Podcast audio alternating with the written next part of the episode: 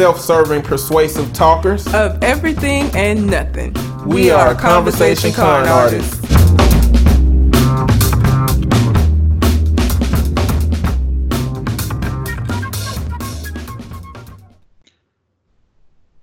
What's going on? It's your boy Point. I'm sorry to inform you today that Red will not be with us. She is sick. However, for the sake a current and very important and pressing dialogue that we've had, I would like to introduce you to one of the strongest positivity that I've ever made in my life. Introduce yourself, sir. Uh, what's up, everybody? It's uh, I think it's my third time returning to the show, but my first time um, appearing on this show as a proponent and supporter of Meat Positivity 2019. And I want to go ahead and add also that we might have to take this into 2020 specifically for Red because we know that Red is is is definitely well I don't want to say definitely not in support of meat Positivity, but it's been it's been a little bit of a challenge. She hasn't hasn't gotten on board with a lot of the the um, the different puns of meat positivity that I've been sending into the to the show in, in an attempt to make sure that Red can also buy in to the motto, which Mr. On Point has so eloquently said every single episode, going back as many as I can think, is that meat positivity is not about the meat, it's about me. Beautiful, sir. I'd just like to ask you, what has your meat positivity journey been like?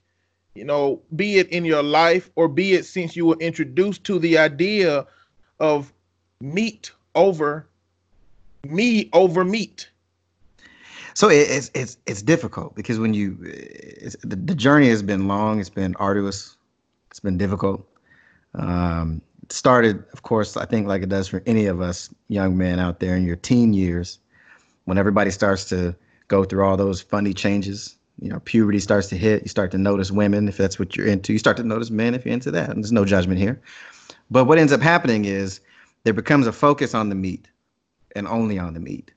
Everybody wants to to talk about size differences and talking about this and that and everything else. And and I think that what the journey how it goes is that you you as you get older, you tend to move away from just the physical aspect of the meat and you start to think more about the intellectual aspect of the meat. Um, I think one way that this has come into play has also uh, been called big dick energy. So I think the key there is the energy itself, not necessarily just working with a monster, as we used to call it back in the day. So yeah. there's a lot of you know people out there that think that all you got to do is just have a big meat and you're good to go, and you don't have to do anything else. We think you talked about this in one of the one of the episodes before. There's a lot of dudes out there that just think that they can use the big meat as a crutch don't have to do anything else. They don't have to try to try to to to use any other type of way, uh, whether it's their they're using their swag or their energy or their their words or anything to try to get a lady to like them beyond what they just think they can just stand alone on their meat. And um, I think that that's that's what the journey um, has been like. Not necessarily for me. I think I at a young age I was a a philosopher of of meat positivity which is understanding, yeah. you know, one of the things that people like to say is that it's the it's not the size of the boat, it's the motion of the ocean. So I think I said before also though I'm not uh, unhappy with the, the size of my boat by any stretch of the imagination. Sorry, Red. but uh but you gotta, you know, you can't just be you can't just have a broadsword and just swing it without knowing how to swing it. That's that's the that's the best way to put it. Um, I think. Exactly. Um, so yes, that's our that's that's my my uh personal look into my meat positivity journey and my, and my some of my thoughts that I think are probably worth a PhD dissertation on on meat positivity. Hey, that was extremely beautiful, and you bring up a very important component of meat positivity. How we've transitioned from the physical aspect of just knowing what our meat is and existing and the size, but also the intellectual and psychological component and you speak on something very important when you say big dick energy because there is an automatic connection without saying that the big dick brings an a, a, desired energy rather than anything else so how must that feel about someone who doesn't acknowledge or understand that their meat is enough of an acceptable size. And until you actually recognize that there is important in how you swing that broadsword, will you get an understanding of not having the big dick, but having the energy that someone would allocate to a big dick? Because you know what? Can't nobody see what you got in your pants, but they can see the energy that you bring to it. That's right. That's right. If you That's walk right. around with the lack of confidence that not having the size meat that society has said that you should have, then you're never going to walk with that confidence, regardless of whether the person, people in your environment know you have that or don't know you have it. You got to start with the energy. That's why this is a very important conversation. And I'll tell you that my struggle with big dick energy was the idea, not just big dick energy, but just meat positivity in general, was an early introduction to porn. And I, unless you raised in a very, uh, uh um, what is, uh, uh, sheltered home that's mm-hmm. deeply religious and mm-hmm. protects mm-hmm. you and blocks you from seeing things, you're going to come across a kid that show you some, or you're gonna have some kind of pop up, go to the wrong website, you're gonna see it, and that's kind of what defined for me what um supposed to look like because I never seen anymore. You know what I'm saying? Like mm-hmm. you don't see them. So that it took me a long time to overcome what was supposed to be like. But more so when I got to the point where I was sexually active, I realized that what I have is very effective. you know what I'm saying? In, in different instances, it's not that by no means what I've ever seen on a flick except for maybe them old hood flicks that you see, you know, that you be like, man, they got Newports on the dresser. you know what I'm Dude, saying? Wearing Tim, wearing the fitted hat with Tim's on yeah, and stuff like know, that. Yeah.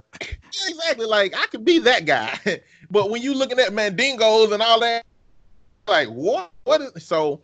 I just really, I really thank you for on helping us understand your journey with meat positivity and and it's really good that we're building on to the advocacy of me over meat. Because remember, right. it is not about meat, it's about me. Remember that, everybody. Yep. So, La- last point. Go for it. And this this comes from talking to to several different ladies also. Um, anybody who's out there running around talking about their meat or their meat game likely has trash meat. So that's the that's that's the energy that that, that comes with the big dick energy is, is is it's an energy that you put out without having to pull it out or show it or talk about it. And you know and I'm gonna add something to that. If their meat is okay after they've talked about how good their meat is, they are literally a dumpster fire. like they are literally going to be the worst thing that has ever happened to your life. yeah. They on a list of people you never forget, but for reasons you don't want to remember them. Yep. That's how it goes. So I appreciate that word from from um from Colin on me positivity. Um, Colin is going to stay with us for the duration of this episode, and I really appreciate you for coming and joining, my good sir. Yep, no problem. Um, we're gonna go through the listener letters that are not yours, and it's okay, Red. We're gonna go back through these questions when you're on, so that you can respond to them. They ain't heavy. Uh, we got a letter from Tag. Appreciate you for sending us something, Tag. Uh, it is titled Maggot instead of MAGA, M A G G O T. Uh, the letter is Yo, I'm blaming y'all for the rabbit hole that I went down after hearing about this MAGA challenge. The following video is a result, and it a compilation of a whole bunch of rappers in quotations um, rapping the MAGA challenge. And I was talking with with some friends about this MAGA challenge, and I really I really didn't know if uh if this was an effective strategy for President Trump but I thought that he may be using this to try and pull in the crowd that will get him like a new silk and diamond. I don't know. I'm not quite sure. But I think that there's so many like black kids and white kids rapping, I'm not sure how it's going to translate over into black support for him. Like, I really don't know how all of these white black kids rapping are going to transition over to support for Donald Trump. So if he chooses a white person that was rapping, then it's going to sound it's going to seem real bad.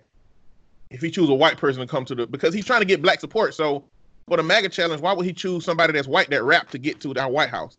If he chooses somebody black, man, I it just I don't know. It's just gonna be really awkward for him to choose a winner in that situation. I think one of the give thing, him a position in the cabinet. Hell, yeah, he might. So that's he might. Um, it's I think it's a lose lose. Um, obviously, if he chooses a white person, like you said, it's just gonna look like something that Donald Trump would do, and it's not gonna be something that's gonna help him try to get the black vote. Similarly, if he chooses a black person, it ain't gonna help you get the bro the vote either, bro, because we're gonna be looking at that person that won, like, yo, what are you doing? Why are you trying to win this challenge? You know what I mean? Like what? exactly. Like you you want to you one of them? You a Ben Carson? You know Ben Carson motherfucker? Yeah. Like we don't we, we don't we don't play with y'all. So yeah, I don't know. I, I think it's. I mean, it's it is a rabbit hole though. Tag man, it, it listen, it's a, It definitely is. And these people, you know, so a couple of them were rapping about socialism and stuff. I, let me just throw out there that until a candidate talks about the government seizing means of production, we are nowhere close to socialism. We're just not. Because even though socialism is considered when the the production and the means and everything connected is owned by the community, the government still has to seize it from the private sector. We're not having that conversation. So to me, that just makes the talk about socialism just Republican propaganda, fear mongering propaganda yeah. to make the the who doesn't research and doesn't know what socialism is and is never gonna get on the Google and say it's socialism for real. It's just going to scare them into being, you know, polarizing more to the to the right. What is the, what is the propaganda of the left? The- That's a good. prop- That's a good question. what is the propaganda of the left in terms of if the right has oh it's socialism what i mean the left don't really have like massive propaganda messages it don't seem i mean, mean- if you look if you look at all our candidates right now none of them have a universal thing that they say that can be traced back to the democrats say this because they all got such diverse platforms but if if it was 10 republicans on there they will all be saying socialism socialism socialism Yeah. You Yeah. know? I don't know. I mean, I guess you know there are things that are that the that the right seems to create as like boogeyman arguments or like straw man argument, which is they kind of are trying they want to they want to pick the propaganda for the left. They want to say, oh, it's healthcare, you know, or it's you know, they will take know. your guns away yeah, that, yeah, or you Yeah. know, I'm being sarcastic, but like, all right, equality. Who the hell wants that? You know, because I mean, that's really Yeah. like when it comes down to it. I mean, the things that they're talking about, you know, they always they they try to point to the healthcare, and or they and what they do is rather than it's like when they, how they call out socialism all the time is it seems like they take something that that probably has more of a positive impact and they then try to boil it down to the the worst possible scenario yeah. and then and then use that as the the the hundred percent way that it's exactly going to be implemented if it goes down. So you know, oh, you know, well, basically they when they say socialism or socialized healthcare is going to be terrible for America because your taxes are going to go up. It's, it's, it's, it's as if they're assuming that every single person that needs to go get public assistance for healthcare is literally going in for brain surgery. Like every single Yeah. person, and that it's gonna, and that we have to end up footing the bill for the cost for 300 million people to get brain surgery in the United States. I mean, it's just kind of like a, you know, and then they just do the same thing always, which is you know they just you know the as uh, immigration is the other one, so because they know that a lot of people in their base are afraid of the brown people.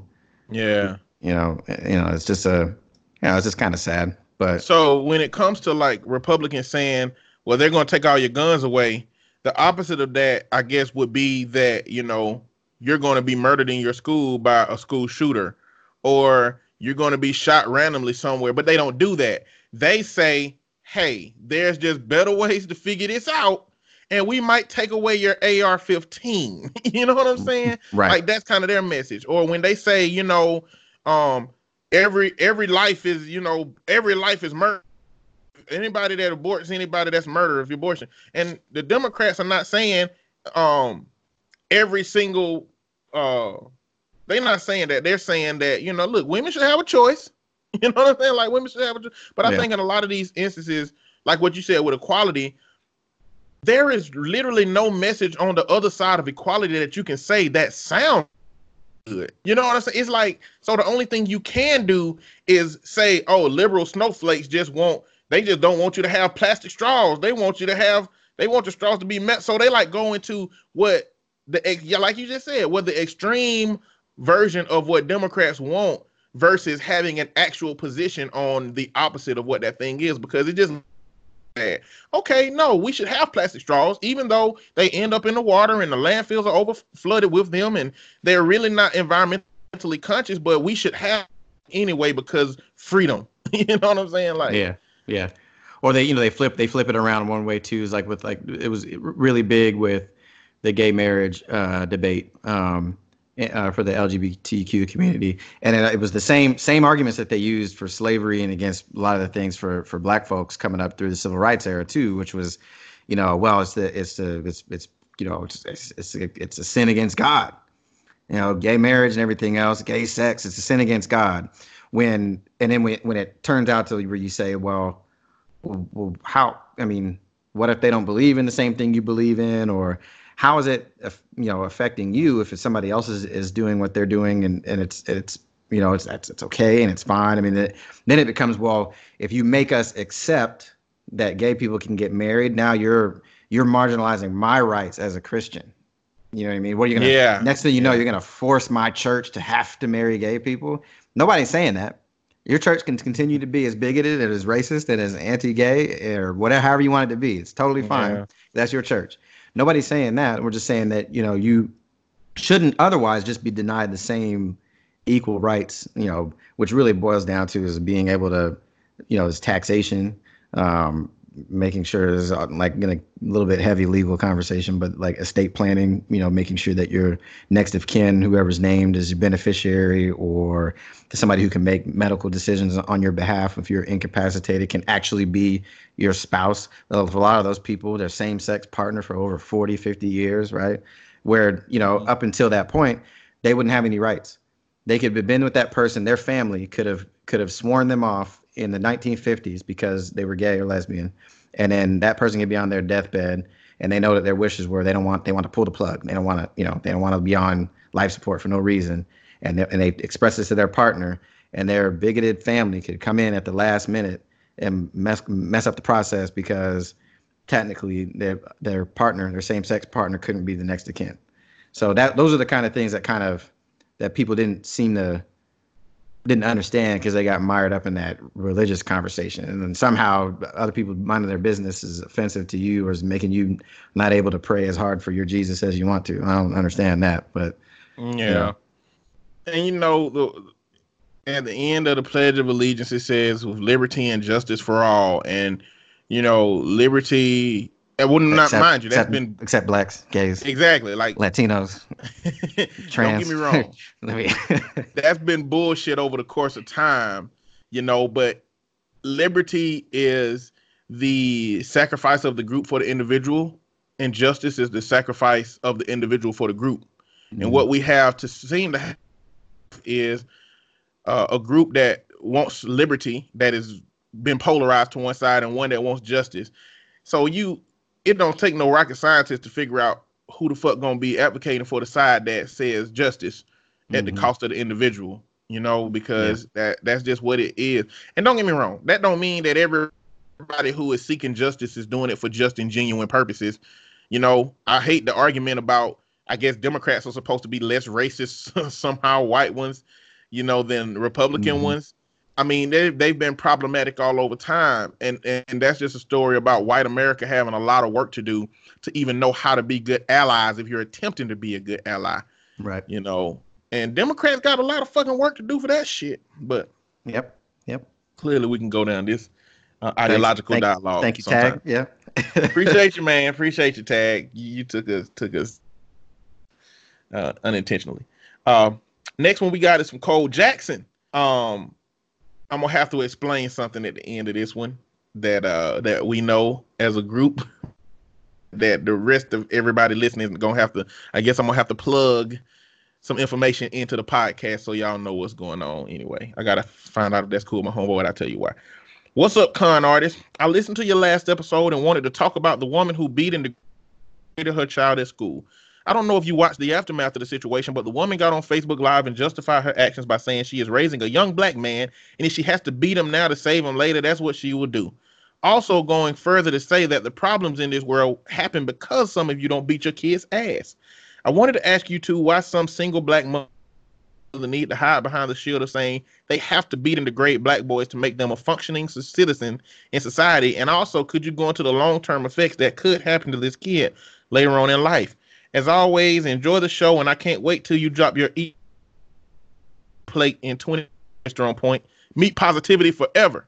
So, amongst our group, I sent a recording that I did with one of my friends. It was a song, he was a rapper and he sang his own hooks and he was like i need somebody that just at least sang at a percent rate to sing the hooks on so i did and i shared it with the group and the subsequent conversation was about my ep meat plate and my uh track.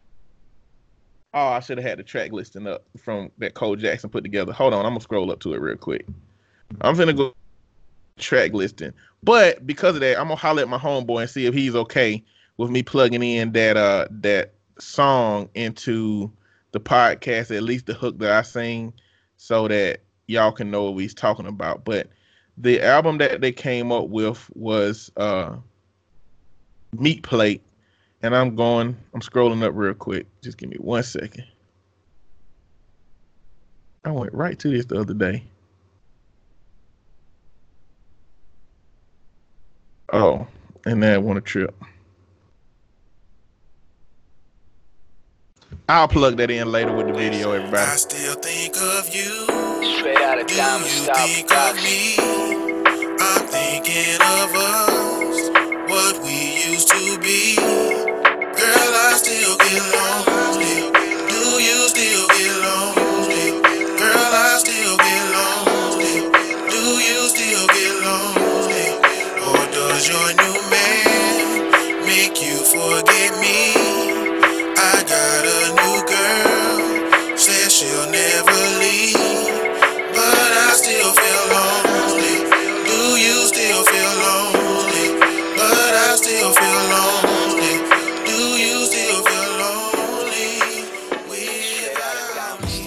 Anyway, uh, did you happen to see that video, Colin?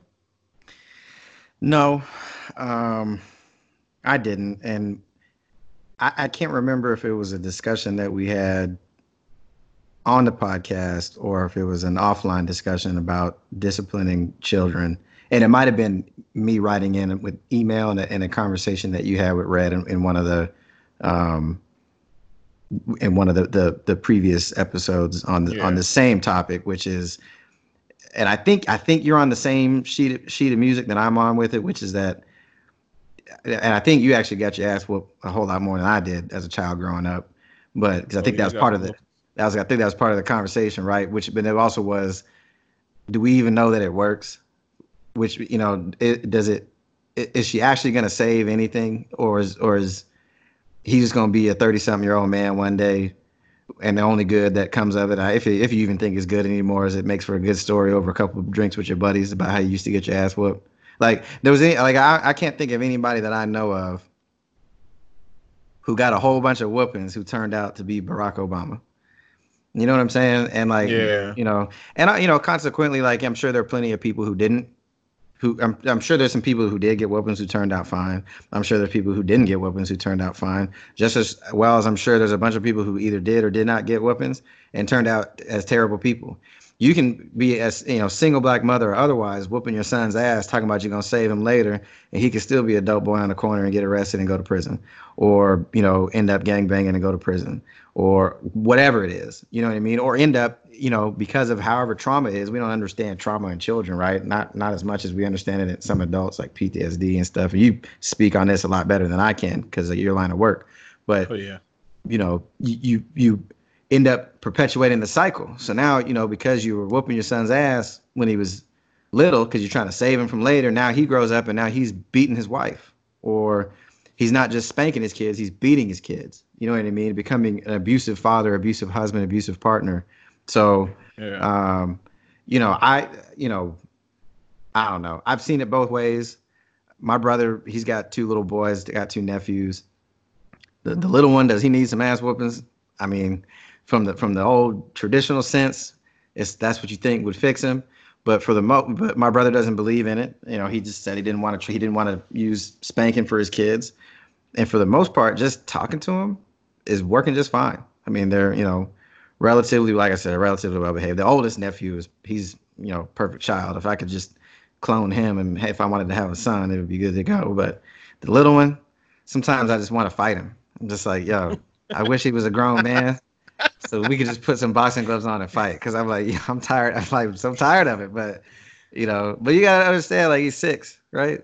So like yeah. six years old he don't know he don't know what he's doing most of the time so but um but yeah i haven't i haven't seen the video but i don't i feel like i don't need to see it necessarily you to don't. know what the subject matter is i mean it's, it's the same topic that comes up over and over again Yeah. Um, so And uh, and I know it's wrong. It's definitely wrong to beat up a kid. Don't beat up a kid. But I wonder how people would look at you if they came out and saw your punching bag and it had a kid's face glued on it.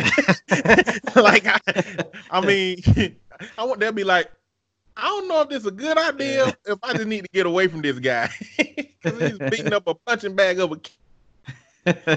Um, yeah, it's it's a lot of variables. So you got to understand, in order to do a research measure on whoopings, you have to know how many licks a child gets, the weight of the belt that they're getting licked with, whether their parents make them keep their clothes on, take them off, the amount of force that a parent is applying to each one, uh, how angry that parent is, that makes the difference between their whoopings. Is there a measure to whip a child the same way consistently? So there's literally no way to determine if a whooping is more or less effective for any kid and do a longitudinal study to follow that. It is there's no way to know how that with consistent results. What research has shown that spankings up to age, I think six, it may be eight, but up to age six only teaches a child to be aggressive because a mm, Yeah. big part of spanking is messaging. And if you're just whooping a kid for what they're do they're doing, but not communicating to them what they've done wrong and how to be more positive, all they learn is that it's okay things when things don't go your way. Because that's how children will adopt that messaging if you don't control the dialogue. Now, as for why some single black mothers feel the need to hide behind the shield of saying that, a lot of that responsibility lies on men, to be honest. And a lot of it is on women. But I, and I know what I was told, and I know what I was communicated, and I know what my mama was told. What my mama told was told with a, a boy that was 270 pounds in high school and a boy that was 300 pounds, six nine, was that you gotta whoop them boys. In order to whip them boys into shape, you gotta whoop them. They ain't got no father. You gotta be tough on them. You gotta do this. You gotta be hard on them. You can't let them cry. Me telling her this. Men were telling her, you can't, you're a woman, you can't teach a boy to be a man. You got to be hard on them boys in order for them to, Mhm. to be Yeah. able to succeed. And the women who have told her that and the women who have adopted that way of thinking has come from men communicating that message to women. That's where it comes from. Like a lot, a big part of misogyny and toxic masculinity is because women have adopted men's own critiques and assessments of themselves. So when a man say, "I got to be the strongest," and if I'm the strongest, women gonna love me. It's a certain group of women that look up and say, "Oh, "He's strong. I love him." You know, and they adopt Yeah. that message that men have because toxic masculinity, like I said, ain't about how women assess men. It's about how men assess men. And if you really want to get deep into where that concept comes from, look at the mythopoetic men's movement. That shit is where toxic masculinity originated with men because it was a group of men who felt like they were being forced to live by irrational standards by a certain group of men and they wanted a name for what that meant. And that came from men. So when a man wear a pink shirt, it ain't because a woman gonna say something to him. Hell, a woman might be like, "Damn, that nigga look good in that shirt," but a man say that nigga got on a pink shirt, he gay. You know, we are concerned with how men respond to us with toxic masculinity, and women just adopt that way of thinking. So she probably just got a really misunderstood version of what she thinks she's supposed to do with her boys by what she believes she gonna achieve with him in the future. And ain't no, like Colin said, ain't no measure to determine that any particular way is gonna turn out the way you want it.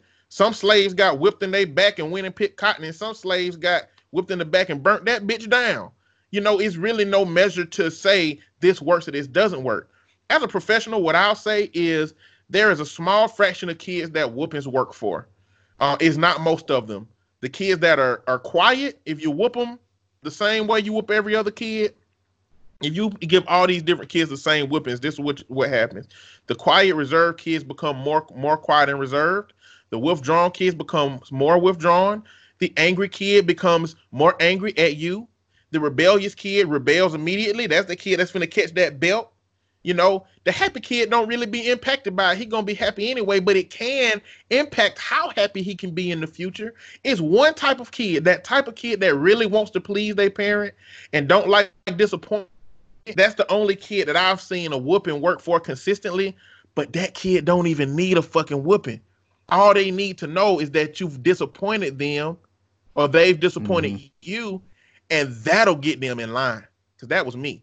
I, if my mama looked at me with them eyes, I'd be like, damn, I fucked up. What can I yep. do yep. to get back in mama's good graces? And that's all I needed. But you know what? She whooped the shit out of me because she's supposed to spare the rod or spoil the child. And she decided not to spoil the child because that rod was used. Um, and and I think that's the, that's what happened. So the long term effects that I've seen as far as counseling goes is I had a there I had a client had deep trauma because he stayed in he in New Orleans during uh during the, the weather. He said he had just got a new car. He was not gonna leave his car, and he woke and he slept on the floor, and it was water in his bedroom, and so he somehow survived that. And he said he thought he had died and went to hell in that moment because uh, from there everything was crazy. When the water finally subsided, he said that it was martial law. It was pitch black. No electronic devices that even survived was working because no towers were working. The only thing that you could see when you were walking was the military tank lights and whatever military vehicle had lights flashing over the place. It was dead bodies everywhere. He walked to the stadium, and, and he said the stadium was probably like a, a two day walk for him. He walked to the stadium, but all he saw dead bodies. He seen people get shot due to martial law from people looting. And he said when he got to the stadium, there was a um there was a, a, a popular news story of a woman who jumped off of the top rung of the stadium and committed suicide with her kids. He saw that happen as he was walking to the stadium. He said he thought he was in hell in that moment. When we went to his childhood, he said that the way that his mama disciplined him was anytime he get in trouble, she would make him strip naked tie him up to a tree, and whip him across his back. And that's how he got in trouble most of the time. That's how discipline was. He said that he carried the anger for his mama into every relationship he'd never had, and he don't even know how he gonna recover from it. He said he's taking that out on the women that he's dating because the only thing when she start or the woman start raising her voice or start being uh, oppositional to him, all he see is his mama, and he take that anger out on them. He ain't. He said he ain't been abusive to no woman, but that he just can't get that image out of his head. So if you don't have proper messaging, and if you beat a person, and and it's and that person don't believe it's fair, or it don't change the like if whoopings worked, you could just whoop it. You wouldn't have to. You don't have to whoop a motherfucker for the first seven years of their life, and you won't have to whoop them no more because they would learn everything they need to learn. Whooping yeah. is supposed yep. to be used as a jolt into recognizing that uh, you've disappointed me. This is not good. Don't do that again. It just jolt you into it. But see, black people use whoopings the same way slaves use whoopings.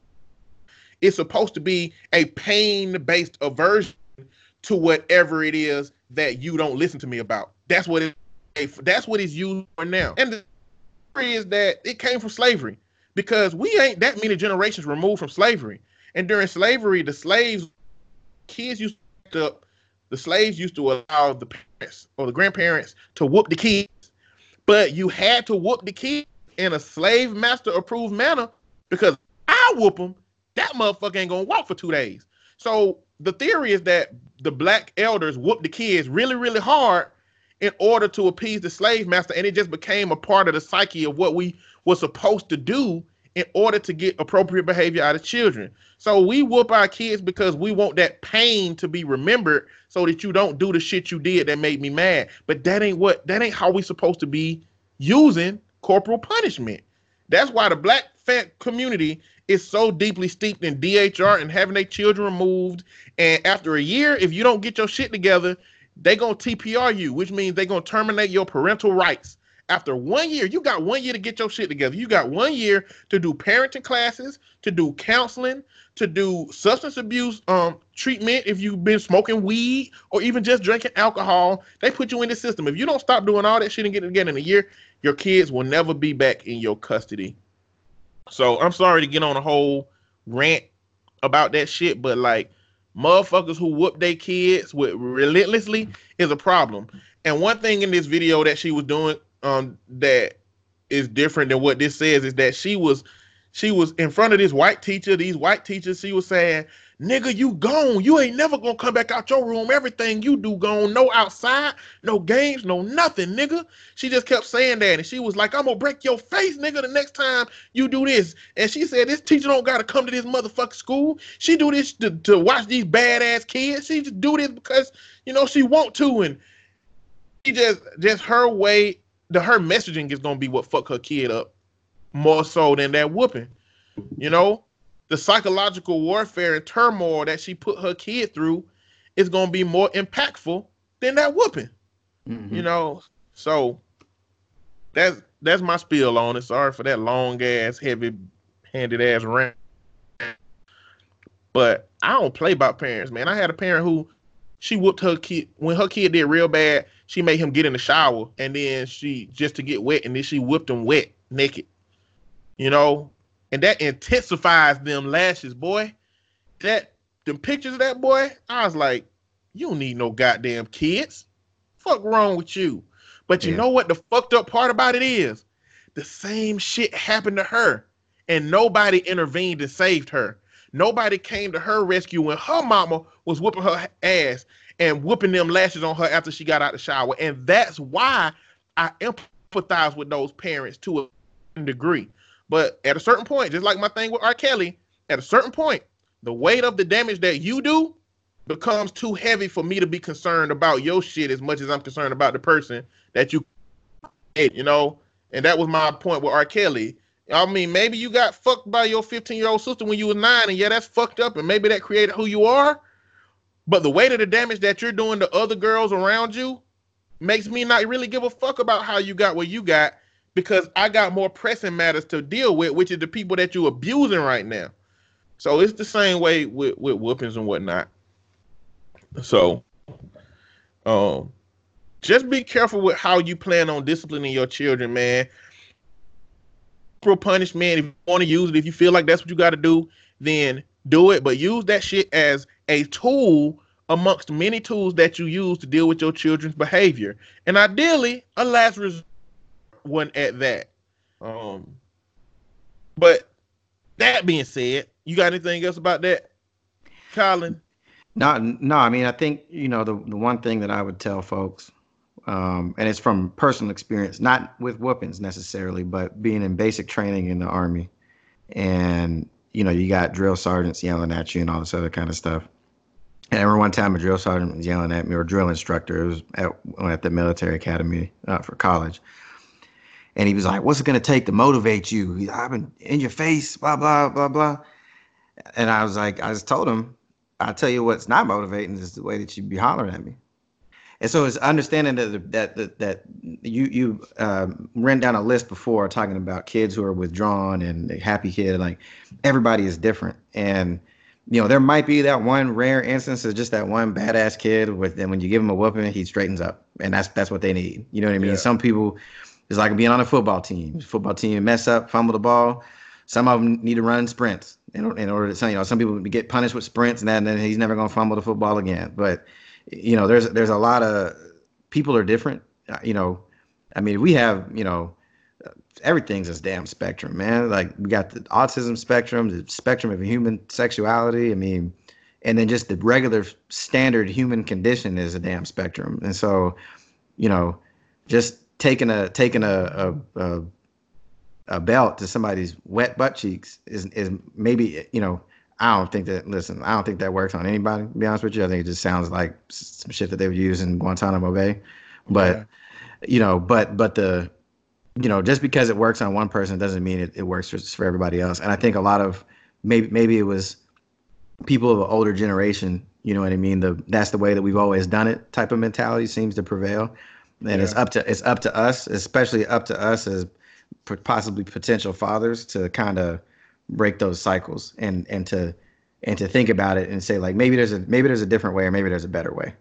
So yeah, I think so. Um the lady came out justifying her behavior, but it's just more black community shit, you know, feeling like, you know, the reason that our children are messed up is because we ain't whooping them.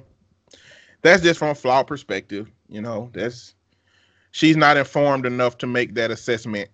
She hasn't interacted with enough people. She ain't read enough research. She ain't done enough research to see how beating your kid. And we use the word beat. You know what I'm yeah. saying? Yeah.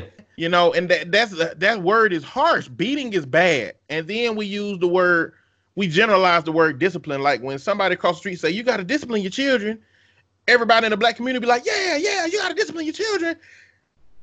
They don't know that the discipline across the street is tying your kid to the back of a fucking tree and beating his ass butt naked. We yeah. just generally say, yeah, discipline, but we have no universal understanding of what discipline means. Most of us was fucking abused. Most of us that got yeah. whipping in the black community was abused. We weren't whooped appropriately, you know, it, and it ain't gonna work. So, right about now, I'm gonna plug this track that uh, led to his final comment about uh, the EP Meat Plate in 2020 and or we'll see where that goes. Give me some feedback about that. Anyway, um, thank y'all for writing in. If um, Colin wrote some letters now, but you know it's not appropriate for Colin to answer his own letter, so we're gonna wait to do those when uh, Red get back. But if you have any letters, you can send that to the Facebook page at Conversation Con Artist, so you can send it to the uh, Gmail at Conversation Con Artist at gmail.com. Uh, let's get into some stories. Just you want to get started? Yeah. Yeah. Let me take a look here. I got a small list, and we're gonna try not to run. I'm not trying not to run over time and all that good stuff. But I got some stories. It's all little... good, man. It's good. Whatever, right. whatever, you want to do is cool. My story, your stories. I knew you was gonna bring up what I was gonna bring, so I kind of had some little filler, secondary type okay. stories, right. so we can run through your stuff and then go to mine. So I think I'm gonna go. I want to start. I think. um with uh, this Myles Garrett story with the with the Cleveland Browns. Um, and and it's going to kind of cascade. I got so I got three stories that are kind of sports related, um, and so we'll just kind of maybe kind of bunch those together and kind of roll through them. Um, okay. But but the first one is I don't know if anybody else out there. We got some sports fans, some NFL fans. Me in particular, I'm not the biggest NFL fan anymore. One of my stories is going to talk about the, the Colin Kaepernick workout also. So that's I, I think that's probably self-explanatory why I'm not you know, I still watch I still watch football most weekends, but I'm not um, as ardent or as, as, a follower as I used to be. Um, just because I, you know, there's some realities there, and we can get into that. But so Thursday night football, it was the Browns and the Steelers, and at the end of the game, apparently the, the quarterback, backup quarterback, I think his name is, I think it's Mason Rudolph, is his name. This is alleged on the other side that he had kicked Myles Garrett in the junk Myles Garrett didn't like it, so he's going after him. He ripped his helmet off on the field and hit him with it.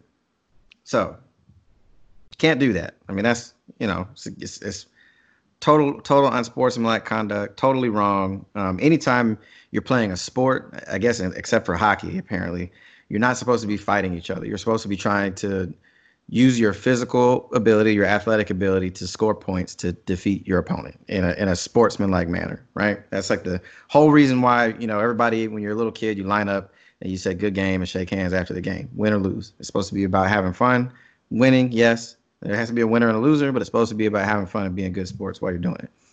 So, this was wrong.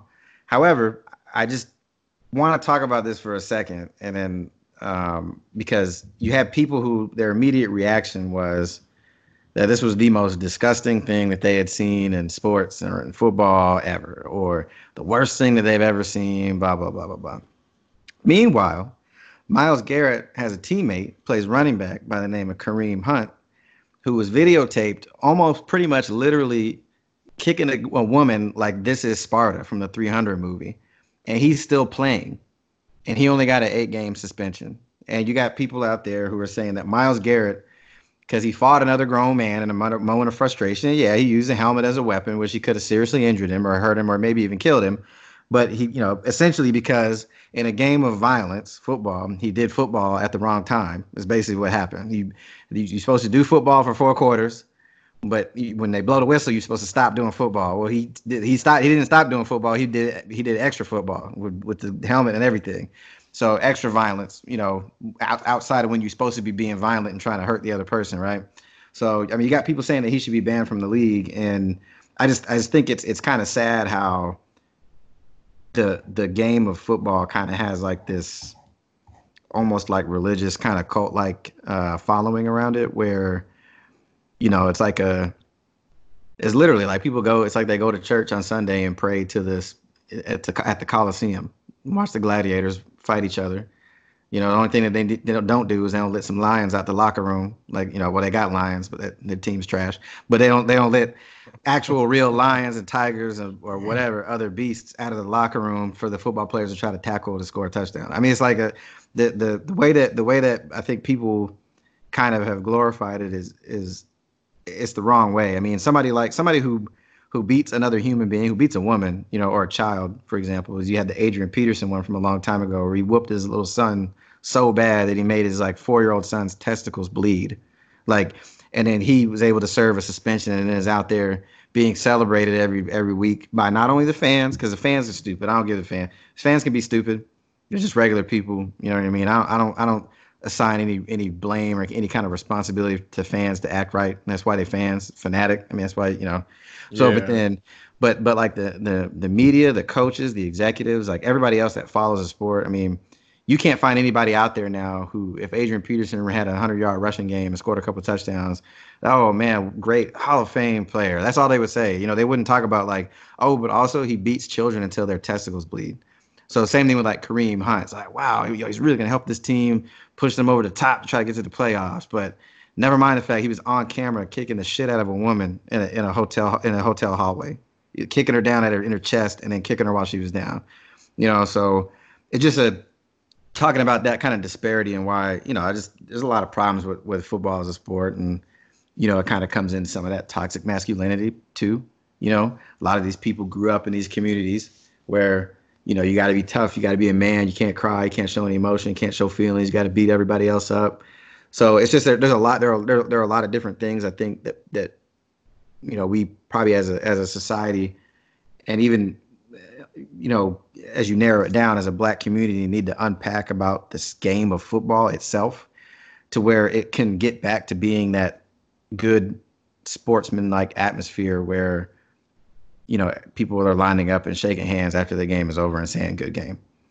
And and getting the orange slices and the juice boxes and not literally, but you know, you know what I mean as far as like making yeah, it about yeah. about the actual sport aspect of it and and and having it be all about all the stuff that they have in the sports movies about being great young men and all this other kind of stuff that they talk about. And everything they talk about about like college football for example like trying to raise good student athletes and raising young men and all this other kind of stuff that i think that they've gotten away from. And i think it's particularly sad that you can see they got away from it when you got people saying somebody who hit another guy in the head in the in the football game should be banned for life but you got people beating women and children who are out there playing still making their millions. So Um, I don't know if you you know, but there has been some there's been overwhelming support for this uh, legislation that would make domestic violence offenders have to register in a domestic violence registry the same way as mm. sexual offenders have to register.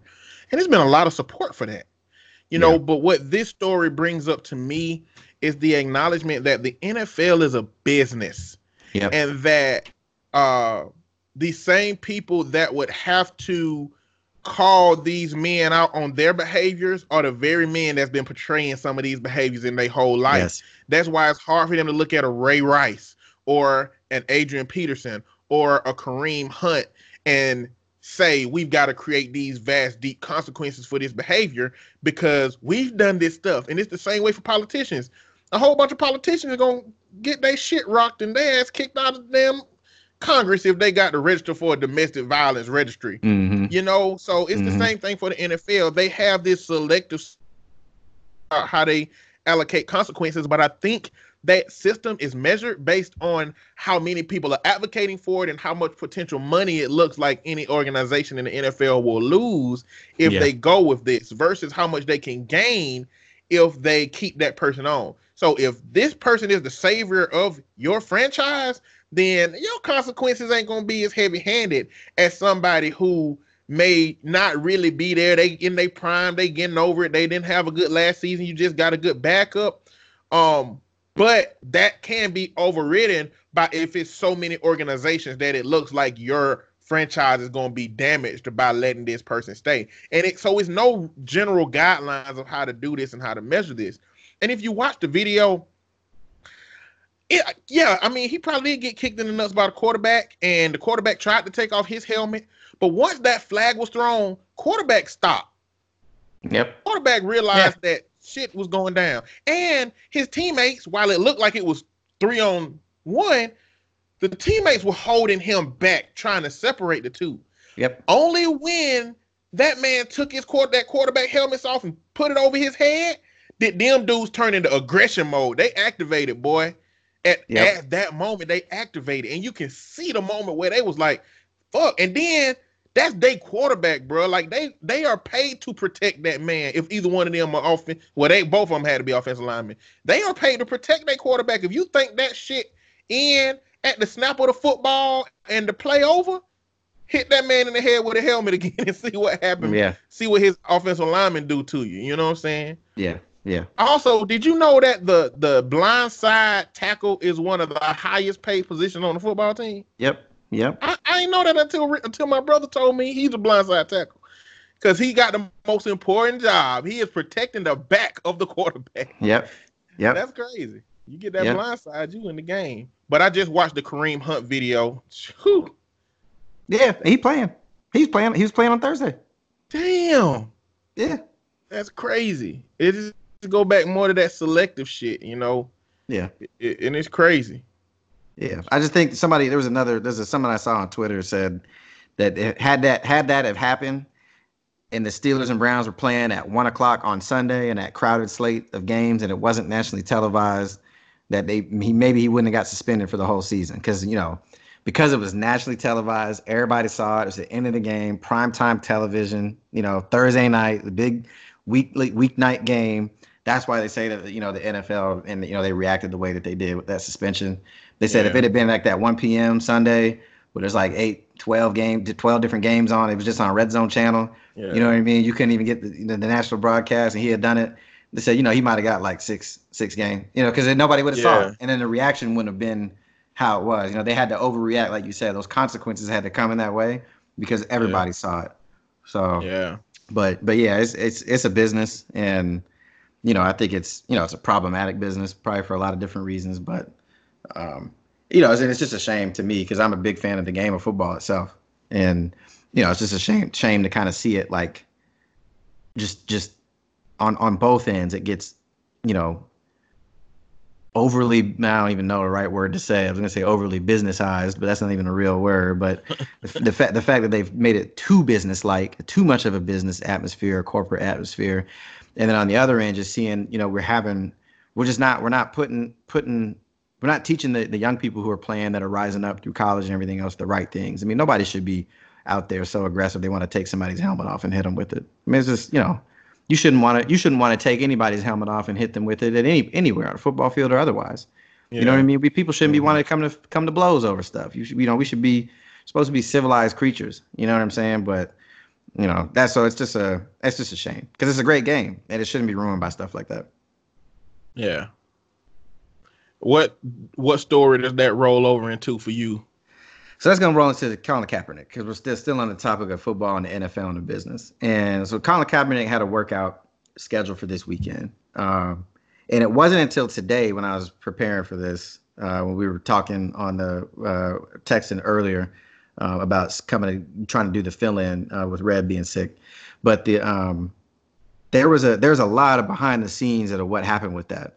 So when, what happened is the NFL reached out to his people, tried to say, hey, we want to schedule a workout, but you can't bring a camera crew. You can't bring. Uh, there's not going to be any media access um, and we're not going to allow anybody else essentially to report on it. And then his camp went back and said like, hey, can we do it on Tuesday? Because apparently in the NFL across the league, Tuesdays is the main day that's like an off day. And that's when a lot of teams either bring in a, a player for a tryout or they hold open tryouts where a lot of teams fly their people out because they're not playing on Thursday. You know, Saturday the teams are traveling, and getting ready for their games on Sunday, Monday night football, et cetera, et cetera. People are traveling back from Sunday games. The NFL told them no. They they also said, well, can we maybe schedule it? Maybe not this week. Can we do next week? We don't. We don't. You know. Can we just try the next week? No. NFL told them no. It has to be Saturday. So it was supposed to be at the Atlanta Falcons training facility, and it was only supposed to be after the Atlanta Falcons left to travel for their game that they're playing. I think they're playing. I think they're playing in London this weekend, maybe. So, um, so Kaepernick then said, you know what? No, I, I don't want to do it under under however the NFL says it's going to be, and I want there to be cameras there because I want people to see it and then not be able to say that I looked like trash in my workout or whatever it was. So I ended up moving it to a high school that was outside of Atlanta, and only about eight teams had representatives show up. From what was reported to be like 22 or 24 different teams were going to be coming because it was an official tryout. But after that, a bunch of people bowed out and everything else, or like, or maybe it was however the NFL had set it up. You know what I mean? I don't, I don't know what the the the the circumstances are there. But it's just funny to me, you know. I I don't. It, it's a delicate thing because if you watch the video of him giving his interview after his workout, you know, kind of the way that he's that he's he's he's really aggressive. And so on on one instance, it's like, hey, if you want a team to pick you up and sign you, you can't be talking trash about Roger Goodell in the in the post workout interview necessarily. So you, but at the same time, it's like, but I get it because you just all you're trying to do is have the fair, correct same process as everybody else. And now you got the NFL doing all this kind of underhanded, shady stuff that kind of makes it look like they don't really want you to get out there. They're just trying to, they're just trying to, like my, my brother, when I talked to him about this, was saying, yeah, what probably happened was all these quarterbacks are getting hurt. NFL ratings, they got the stats back. The ratings are down. They're going to try to have a workout for to try to generate some stories and some buzz, post some stuff on NFL.com to get people to pay attention and have the ratings go back up. But when Kaepernick was like, "Nah, you ain't gonna use me for that. This is actually supposed to be a real workout," then all of a sudden it, it was a problem. So um, just real interesting. I mean, I you know we can we can do probably a whole episode just specifically on the anthem protest itself and kneeling and particularly for me as a military veteran, particularly for me as a veteran who went overseas to Iraq on a tour of duty. Um, particularly, I, mean, I went to the to the military academy. I come from a military family. Um, we, you know, I'm a I'm a third third generation military officer on my dad's side, um, and and then my mom, both my moms, her late father, her late stepfather, um, cousins. Uh, you know, we we are a family of public servants, specifically, you know, military veterans and not one person in my family on either side because my mom's side of her family my mom's biracial she's got both black folks and white folks in her family. So to, to make it another thing because people want to say you know with racial injustice and stuff they want to try to say oh you know well it's you know it's just because black folks blah blah. No. Uh, nobody who is a legitimate veteran um, you know in my family has a problem with it. Because all of us kind of understood and then this is me getting on my soapbox a little bit. We raise our hand and take that oath it's specifically so that people can have the freedom to to to do whatever they want in this country, to include put on a white hood and, and march around and burn crosses. in the name of of of bigotry. Essentially, that's a freedom. That's a right that you get because that's what the United States is supposed to be about. Yeah, we might not like it, but guess what? We're gonna go over there and defend the Constitution and make sure people have the right to do that. So um, that's kind of the all I had to say about that story. I just you know if anybody else would had had saw the the that interview in particular, and if you saw the workout, that man can throw a football, man. So if you if you one of these sorry ass teams out here with sorry backup quarterbacks who shouldn't even be in the league, I mean you can't do worse than letting them come in if you especially if your season's already damn over anyway. Like if you're the damn Pittsburgh Steelers out there, can't you know, getting your quarterback hit over the head with a damn helmet. You probably at least have Colin Kaepernick out there. You might win some. You might win a couple more games, maybe make the playoffs instead of missing the playoffs outright. Or at least you know it'd be exciting. People will want to watch. That's the other thing. They think that like people will, will turn will turn it off, right? Yeah. They think that you know angry angry fans will turn it off. They ain't gonna turn it off. Number one, they ain't gonna miss it. They ain't gonna miss their team because, like I said, it's that religion. They ain't they ain't gonna miss it. They gonna show up for church on Sunday. So, but on top of that, they gonna show up because they want to see him fail. They're gonna show up and watch because they want to they want to see and hope that he fails. And then on the other side, people are gonna be rooting for him. But you know, you know people people are short sighted. You know, but um, that's the that's the the second second sports story out of three that I got. So so um Nick Wright on YouTube kind of gave, you know, his assessment of the situation. And, you know, one of my friends on Facebook was like, it's infuriating to watch white people that get it explain it to black people that especially should get it. You know? and, and what he was basically saying is an NFL rep off record, no, so nobody know who he is, came out and said it's clear that he's ready to play. Yeah. Which coming from a rep has to mean that they saw performance. And so people are saying things like, well, he had on a Kunta Kinte shirt. He moved uh, uh he moved it to another location. If he really wanted to play, he would have done he would have done it where they wanted to do it at. You know, they had a very peculiar special waiver about not holding the NFL liable for any injuries, but on top of that, not being able to bring any lawsuits to them forward. So it was worded in a way that seemed like they were trying to get themselves out of any future litigation mm-hmm. with him. And so black people are like, well, he had on a Kunta Kinte shirt. That's that's not right. And he wanted the media to be there. And there's reports about this Nike contract, Nike commercial ad that they wanted to film. And, you know, he didn't do it at this stadium. And it's like, what Nick Wright said was if this shit was about Colin Kaepernick's ability to perform, the only thing that would matter is that he was able to perform, regardless of what shirt he had on, regardless of the waiver that he didn't want to sign, regardless of if he wanted the media there, and regardless of if he's venue. Mm-hmm. If he went there and he performed and it was only about performing to you, you wouldn't be bringing up all of this shit. And not only that, but Colin Kaepernick was wronged by this organization. And what you're saying is, okay, uh, you wronged Colin Kaepernick, uh, but we want you, Colin, to trust them this time because they ain't gonna do it. You know, they not gonna mm-hmm. take the the media they're not gonna take your video that only they could record and edit out the good parts and put the bad parts and say he's not ready. You know, they're not gonna sneak a contract in there and try to uh, remove your ability to you know bring litigation against them in the future. You know, so he wanted transparency and he had to create his own standards for transparency. And what Nick Wright said was, you know what? Uh, he said that he don't think anybody, uh, the black dude on, on the panel said, I don't think that anybody won in this situation. And and Nick Wright said, I, I think the NFL won. I think they got people talking about the components of Colin Kaepernick that they want him to talk about because they get to say, we did our job. We mm-hmm. gave him the yep. we gave him the workout, yep. and everybody else is doing the work that they don't even have to do now because they saying, oh, he had on this shirt, oh, he changed the location, oh, he did all of this, he did all of that, which means that this was never about his workout. This was right. about an opportunity to have a PR stunt and probably to put themselves in the position that they gained from this. Yep. You know, and Eric Reid, man, Eric Reid said some real shit, boy. Because yeah. you know, Eric Reid, he he was kneeling beside Colin Kaepernick and he got put off his team you know, and, and, was out for a while before he got picked up by a team. And he was saying, I think this is a PR stunt. I, don't, I, I mean, I got to see it to believe it. And a reporter said, Do you think this is progress? He said, I'm going to quote Malcolm X. if you stick a nine inch knife in my back and pull it out six inches, that ain't progress. That's still a knife in my back. I was like, God damn. Yeah. that shit was, but like that was real shit, you know? Yeah. And so I, I just hate that this has been politicized so much and it's turned to what's not going to be an opportunity. He pointed out another thing.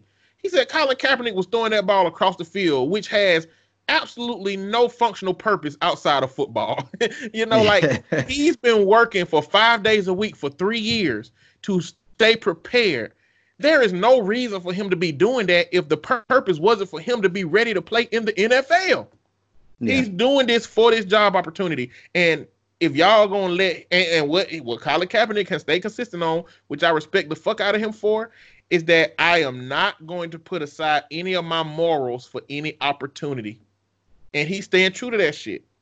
And I, I shit, I support that nigga for that. If that nigga come up with a clothing line today, I'm buying some shit. He got some shit for sale on Nike. I know that. So you know, but then that gets into is Nike genuine or is Nike capitalizing? You yeah, I, I people know. criticize them for the people criticize Nike for that too. Yeah. Look, yeah. if any here it is, ColinKaepernick.com come out and the proceeds go to whatever the hell he wanted to go to, I'm buying that shit. Yeah, yeah, me too, man. Yeah, I'll, I'll be on there. I'll, it'll, well, hopefully I could buy it. You know, it'll be sold out. So that's right. I'm gonna try. I'm gonna so, try to get it. Try it. Yeah, but but um, it, this this this goes in right into that that that other story though, which is the the the pundits talking about it, which was Stephen A. Smith was the last one I was going to bring up uh, uh, for this one before we talk about what I think will be the highlight uh, topic of the of the show, which is the John Legend, uh, which I'm going ahead and tease that for a little bit later. But uh, but um, yeah, Stephen A. was one of those same people who uh, Eric Reid criticized, um, and and it, and it I'm I'm I'm just tired of Stephen A. Smith's bullshit. So um, I'm t- I'm tired of him. Uh, he's one of those people who who's gotten really used to smelling his own farts. You know what I mean? Where where yeah. he he's become. You know he he reminds me of. I don't know if you've seen. Um, there's a couple people that that that are out there in, in our, not even just sports, but just our kind of like celebrity or public public sphere. Um, but you've seen V for Vendetta, right?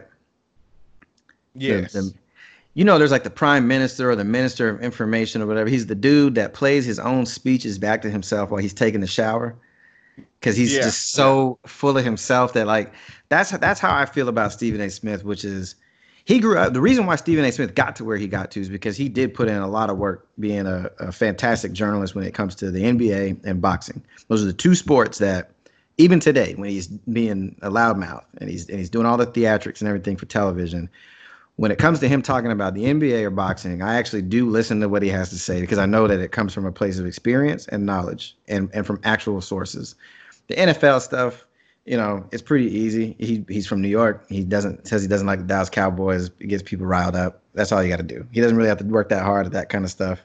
Um, but I'm just I'm just tired of his bullshit because it's like he's one of those people who by the by the the the, the where his platform is as a black man in America with that particular platform, he could be taking, I think, a more responsible stance to some of this stuff.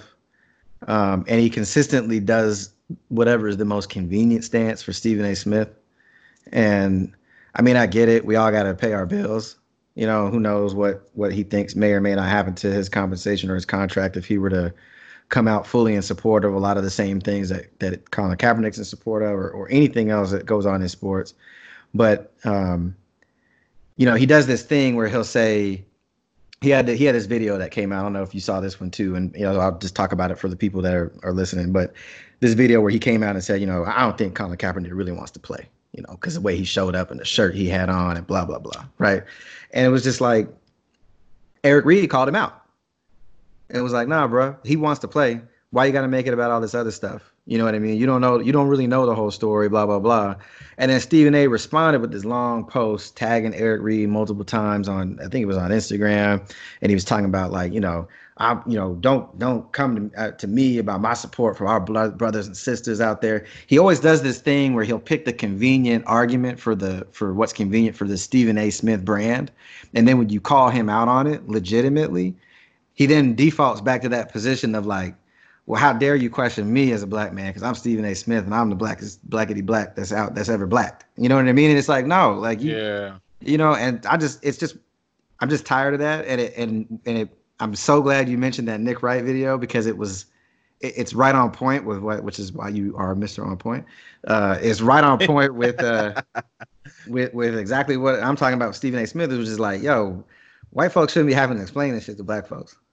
Like that's that's like come on now. You you should we you supposed to already know what the what the deal is, Stephen A. How long you been around this business for how long? And you came up in boxing and in basketball. And and you and and you out here talking about he don't really want to play and this other stuff and like but then flip flopping and saying, oh, come on, man. Come on. So that was just the that was that was the last part of that kind of NFL arc that I had. Um, Yeah. It's hard to know with people like Stephen A. Smith where his morals end and his work begins. You know, Yeah. how where his ethic and what he really believes ends and what he's doing to maintain to get a 40 million dollar contract begins yeah. It's hard to know where those go. It's hard to know how much he giving up of what he believes and wants to say because he's appeasing people that write his checks, you know, or he's having conversations about pe- with people about saying uh, what direction you should be leaning in for your brand, or how much of his brand, you know, hinges upon, you know, challenging the black community in these ways that that creates this problem because he Mhm. never seemed to have these this kind of rant about white when they be doing crazy shit. It just be when it come to black people, he just some particular type of view that is just off-putting for him to be on the platform that he is on. You know, sometimes he just getting these exclusive conversations, and it's just he, I don't know, it just don't fit for me. It, he just and his what Kev on stage had a video of him you know, and he was showing the video and he said, Stephen A, you, you saying a lot, but like, this do you have a mustache or not? I just need to know if this is a mustache or I don't know. Like he just went in on, you know how Kev on stage do. That shit was funny because whatever that yeah. whatever he got on his face, he is like he went to the barber and said, Give me the smallest Hitler mustache you can achieve. Yeah. And I'm like, okay. It just look weird. But like, you know, Yeah. it's just it's unfortunate.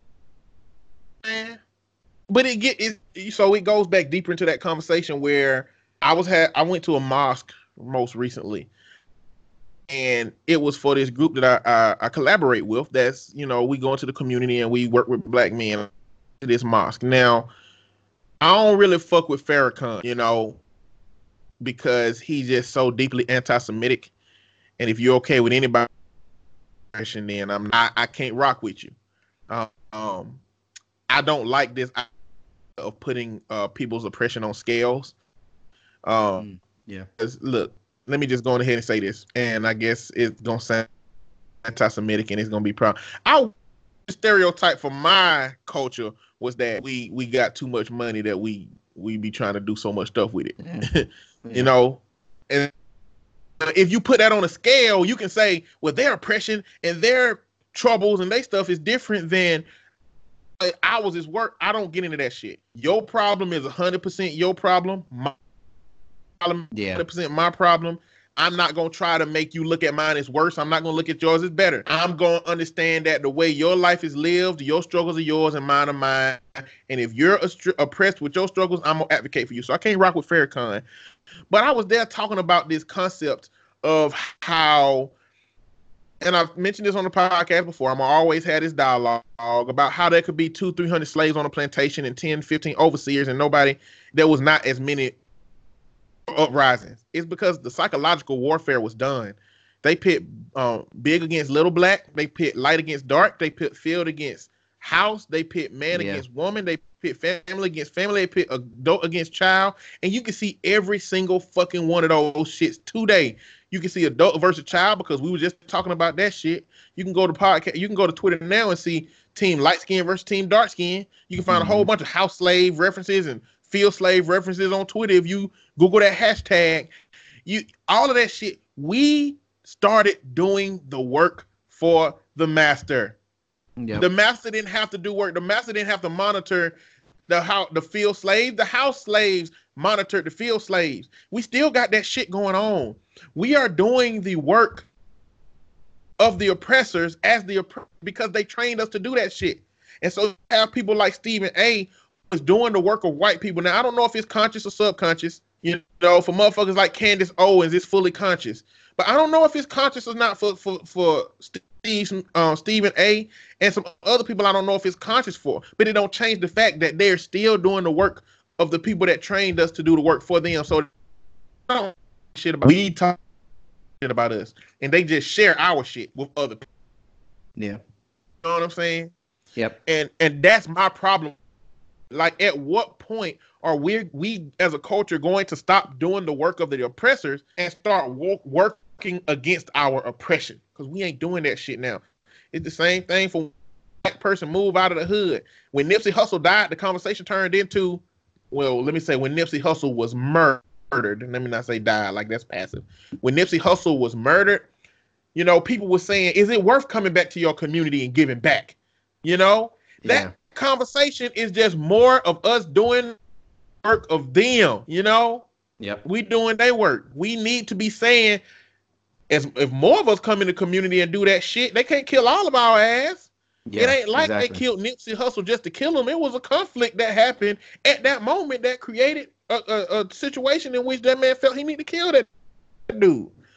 You know, so we the conversation that don't need to be, damn, do we really need to go to the hood? It need to be shit. More of us need to get back so we can have a measure of protection for everybody that came back. Yep. That's the conversation we need to be having, you know. And I, I just hate that Stephen A. like evokes them thoughts in me. It's like he's doing the fucking him, you know. Yep. It just make me feel that way.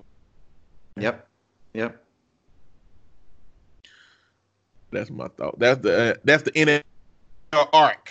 Yep. That's it. That's the that's the, that's the, all the NFL stories that I had Let me uh, for let this me- episode. Let me add, a, let, let me add to, to the uh, NFL a little bit that that we missed out on the Colin Kaepernick thing.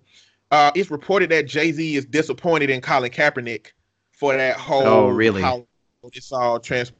Yes, that's another report, unofficial. You know, because Jay Z don't just get on the fucking radio and say I'm disappointed in Colin Kaepernick. So a motherfucker that heard a motherfucker had to probably say, you know, disappointed. But it's not surprising because this had to have been a project of Jay Z. Steve A. Stephen A. mentioned that other him and other people have been behind the scenes trying to get him this workout. He mentioned himself and he mentioned. me. So it's work going into trying to get. But see, to me, that's just more of them doing the work for the oppressors. Like Jay Z Yep. believe that he's in an honorable enough spot to get this man an opportunity, but he don't know the intention that the NFL had with this. And Stephen A. may also unintentionally be doing that work, but the fact that they are so blind and white people are so good at finding the ones that are are capable of doing it, it it just just goes into the mastery of their colonization and the skill that it takes to really oppress people, steal cultures, steal ideals, and then use that shit you stole against the people you stole it from. Bro, that takes a level of diabolical mastery that don't exist nowhere but in the goddamn movies. Yep. Yep. But that's that's all I got with that shit. Did you have a Cool. you oh. had another one outside of NFL art? Yeah, the only other one that I have last thought uh, for today, and I know I think you said you got a couple of uh, a couple of thoughts too. I think we kind of were bringing some of the same stories today for the bulk of the conversations, but Yeah. um, John Legend was named the People's Sexiest Man Alive for 2019. So, first, you know, I mean, look, last year, 2018 was Idris Elba. Everybody knows Idris Elba is a handsome man. Everybody knows Idris Elba's got a British accent. Everybody knows Idris Elba's been in movies, all this good stuff. He's a DJ, stylish. He's like the Black James Bond, right? So, uh, John Legend was named People's Sexiest Man of the Year uh, for this year, or Sexiest Man Alive, or whatever they call it. And the the reaction around the internet has been uh, fun, to watch is the best way that I could put it. um, you got a lot of women um, who who probably uh, first of all you got a lot of dudes clowning them because people just like to clown on people like John Legend for whatever reason.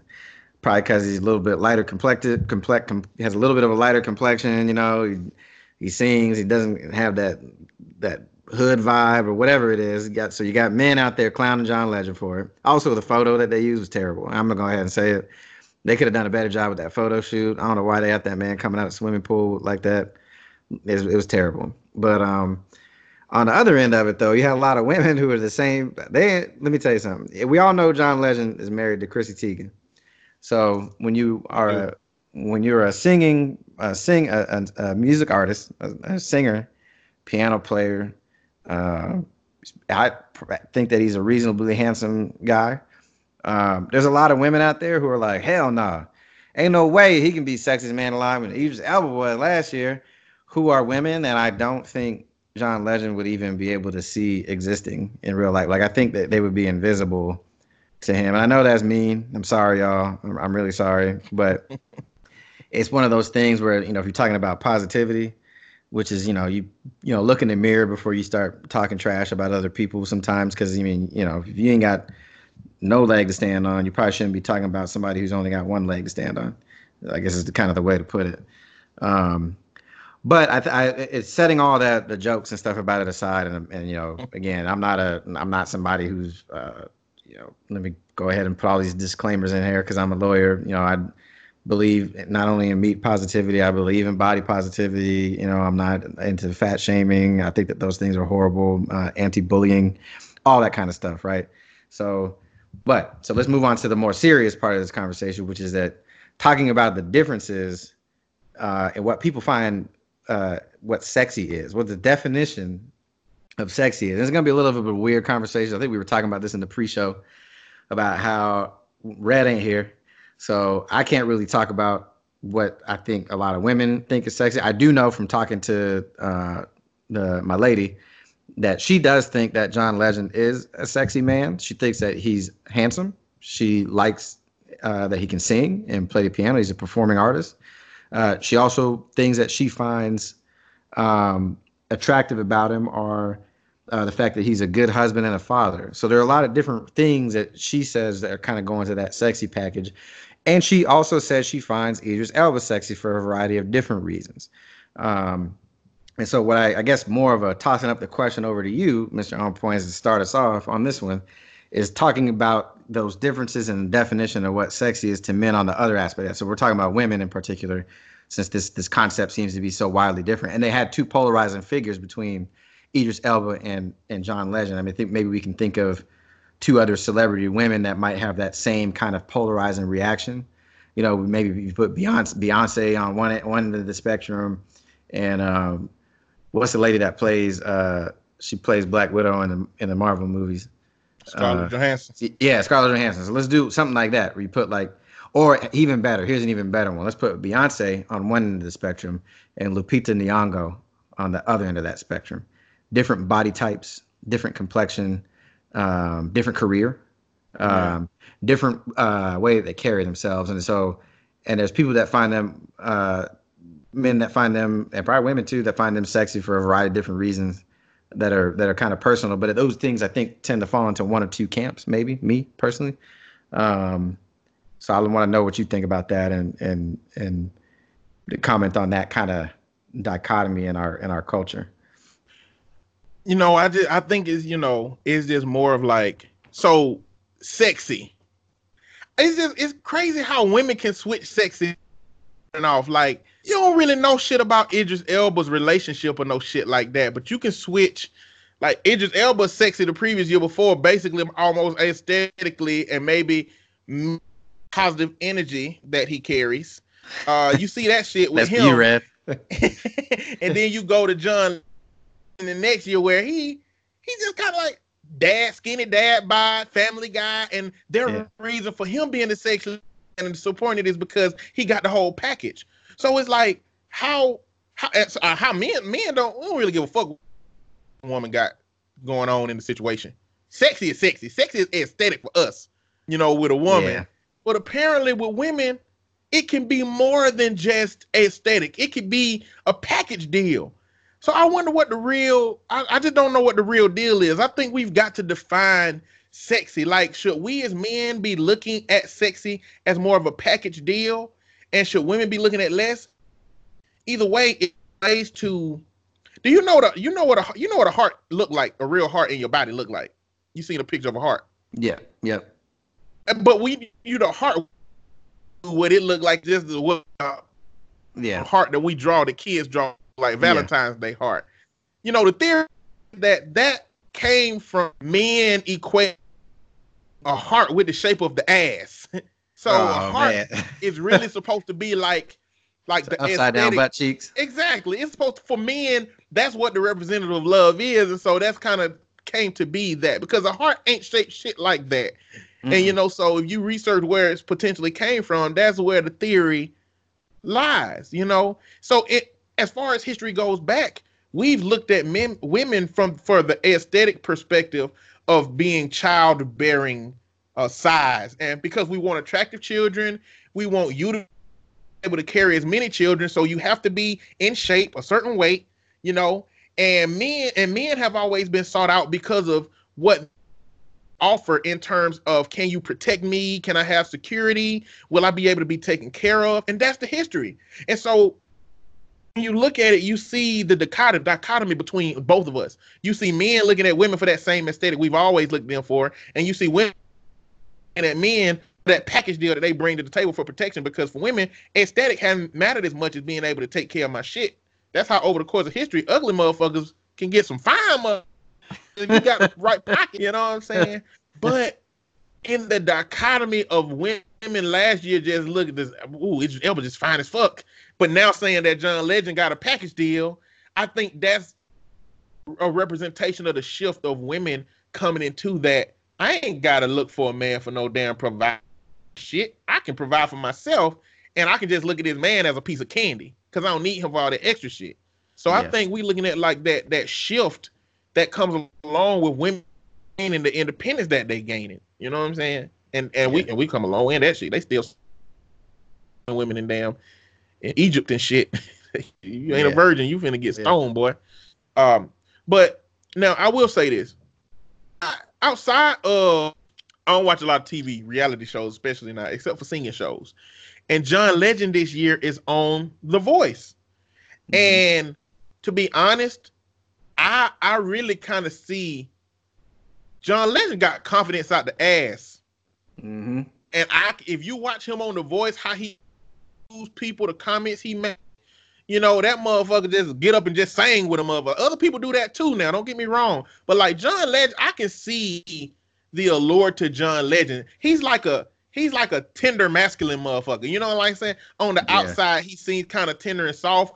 But I bet when it come to making decisions and shit, I, I bet he be I bet he know what the fuck he want. And that shit right there, that be attractive to women. You know, that shit, that that's that meat positive energy. That's that that shit you can see. When a motherfucker, when a motherfucker Yes. that's that meat positive energy. That's right. You know, it ain't big dick energy because it ain't connected to what you see. It's connected uh, on the inside of his clothes. It's connected to how you see him acting. Like when you see John Legend st- stand up out of a chair and make a decision, you be like, "Damn, he made the shit out of that decision." exactly. And that's what you that's what you see with John Legend. So I can see how women can be attracted to that. You know, um, in terms of, of trying to look at it objectively from a straight man's perspective. You know, I still got a little toxic masculinity lingering. I can't be like we all it- do. it it- Yeah, I, we all do. I understand what you know, so I'm I'm trying to objectively look at it and say, you know, it's just like black folks compliment each other. Well, you trying to get all the hoes, ain't you? Yeah. Yeah. Who cut your hair? Yeah. Where your barber at? You know what I'm saying? We do a little passive shit to be like, you you know that that means you think of me in a positive light right now. But it's Yeah. certain shit we can't say. But I understand, man. But I also understand, like Snoop Dogg, uh, he did a little fake photo shoot with himself labeled as the sexiest man alive. So it's like you see that men ain't even taking John Legend winning this as serious themselves. You know, yeah. so yeah. even the hardest, toughest men have a measure of how to, to discern when a man should be accepted as sexy and when a man should not be accepted as sexy. He ain't gonna come out and say, "Damn, uh, damn, John." You know, but what he will, he didn't. Snoop Dogg didn't do this shit last year with Idris Elba on the damn docket. he did Yeah. that shit this year with John Legend. You know, and and we know why because it's just universally he ain't seen as as a sexy dude or whatever it is. Yeah, Who yeah, won before that motherfucker? Uh, Blake, Blake Shelton. yeah, yeah. I think so.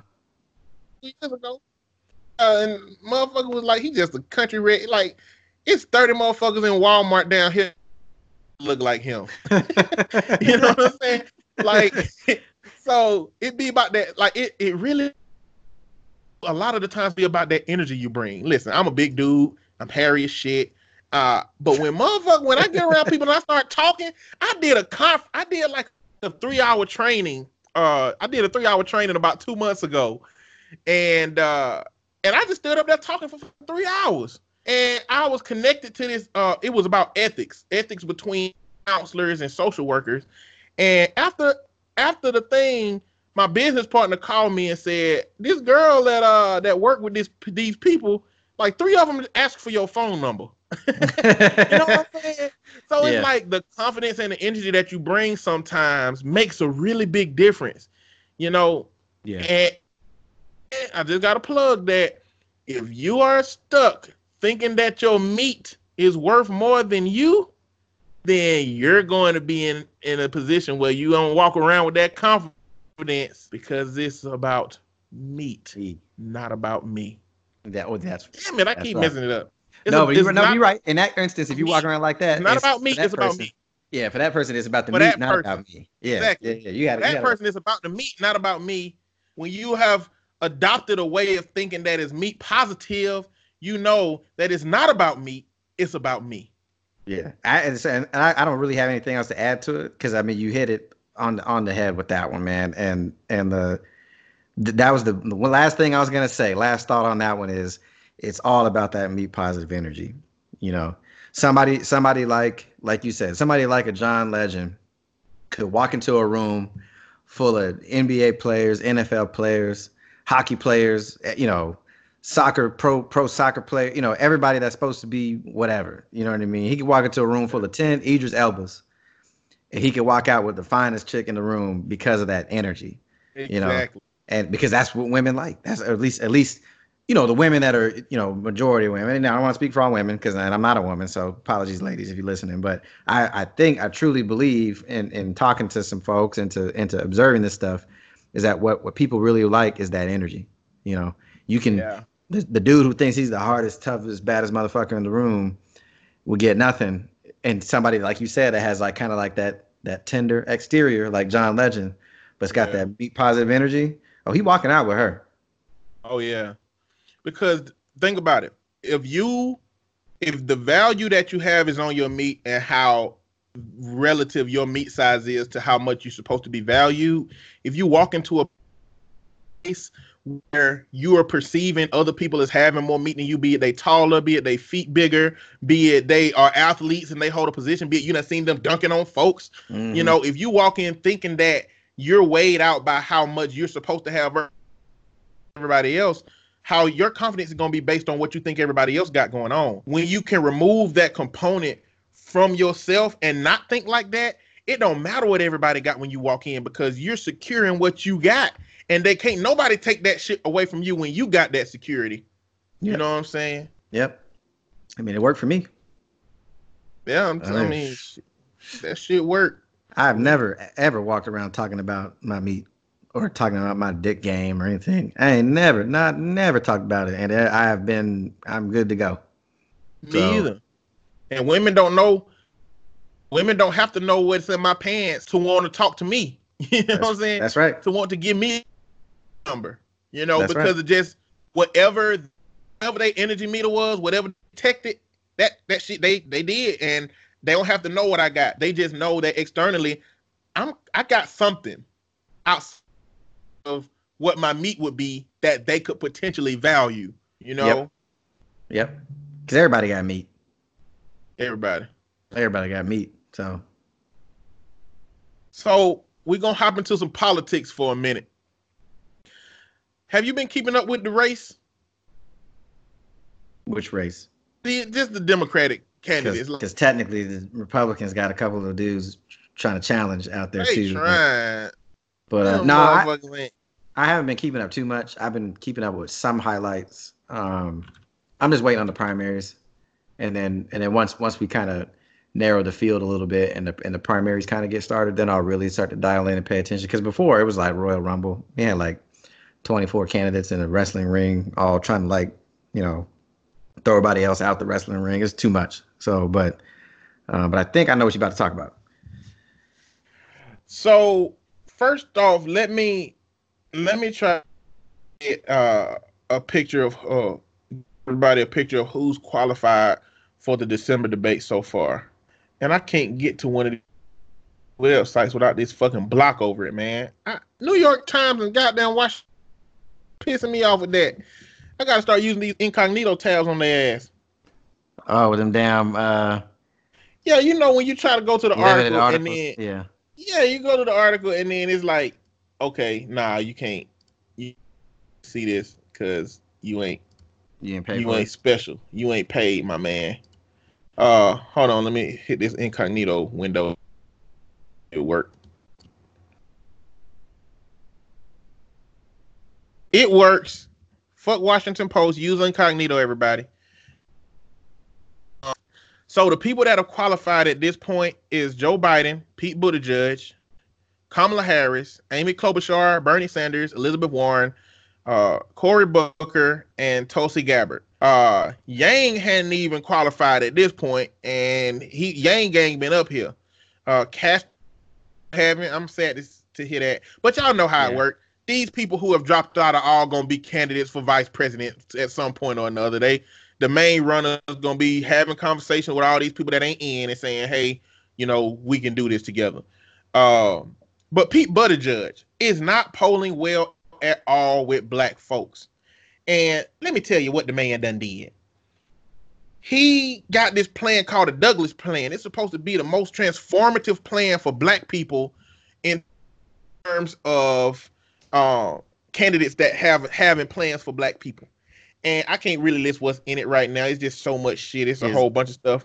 Is is before we go on? Is this Douglass plan named after Frederick Douglass, It is named after Frederick Douglass. who married a white woman? Yeah.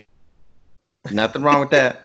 But I mean, as as as Pete, you might want to just you got to know your you got to know your community, Pete. That's all you got to know. I mean, so anyway, So, more than 400 South Carolinians endorsed Mayor Pete Buttigieg's Douglass plan for Black America. He sent this out to everybody to endorse his plan, HBCUs and all over the place. He got Councilmember Tameika Devine, and we don't know these people uh, unless you're from South Carolina or you keep that up that deeply with politics. Uh, South Carolina Democratic Party Black Caucus Chair Johnnie Cordero, Rehoboth Baptist pastor and state representative Thigpen and more than 400 Douglass plan endorsers.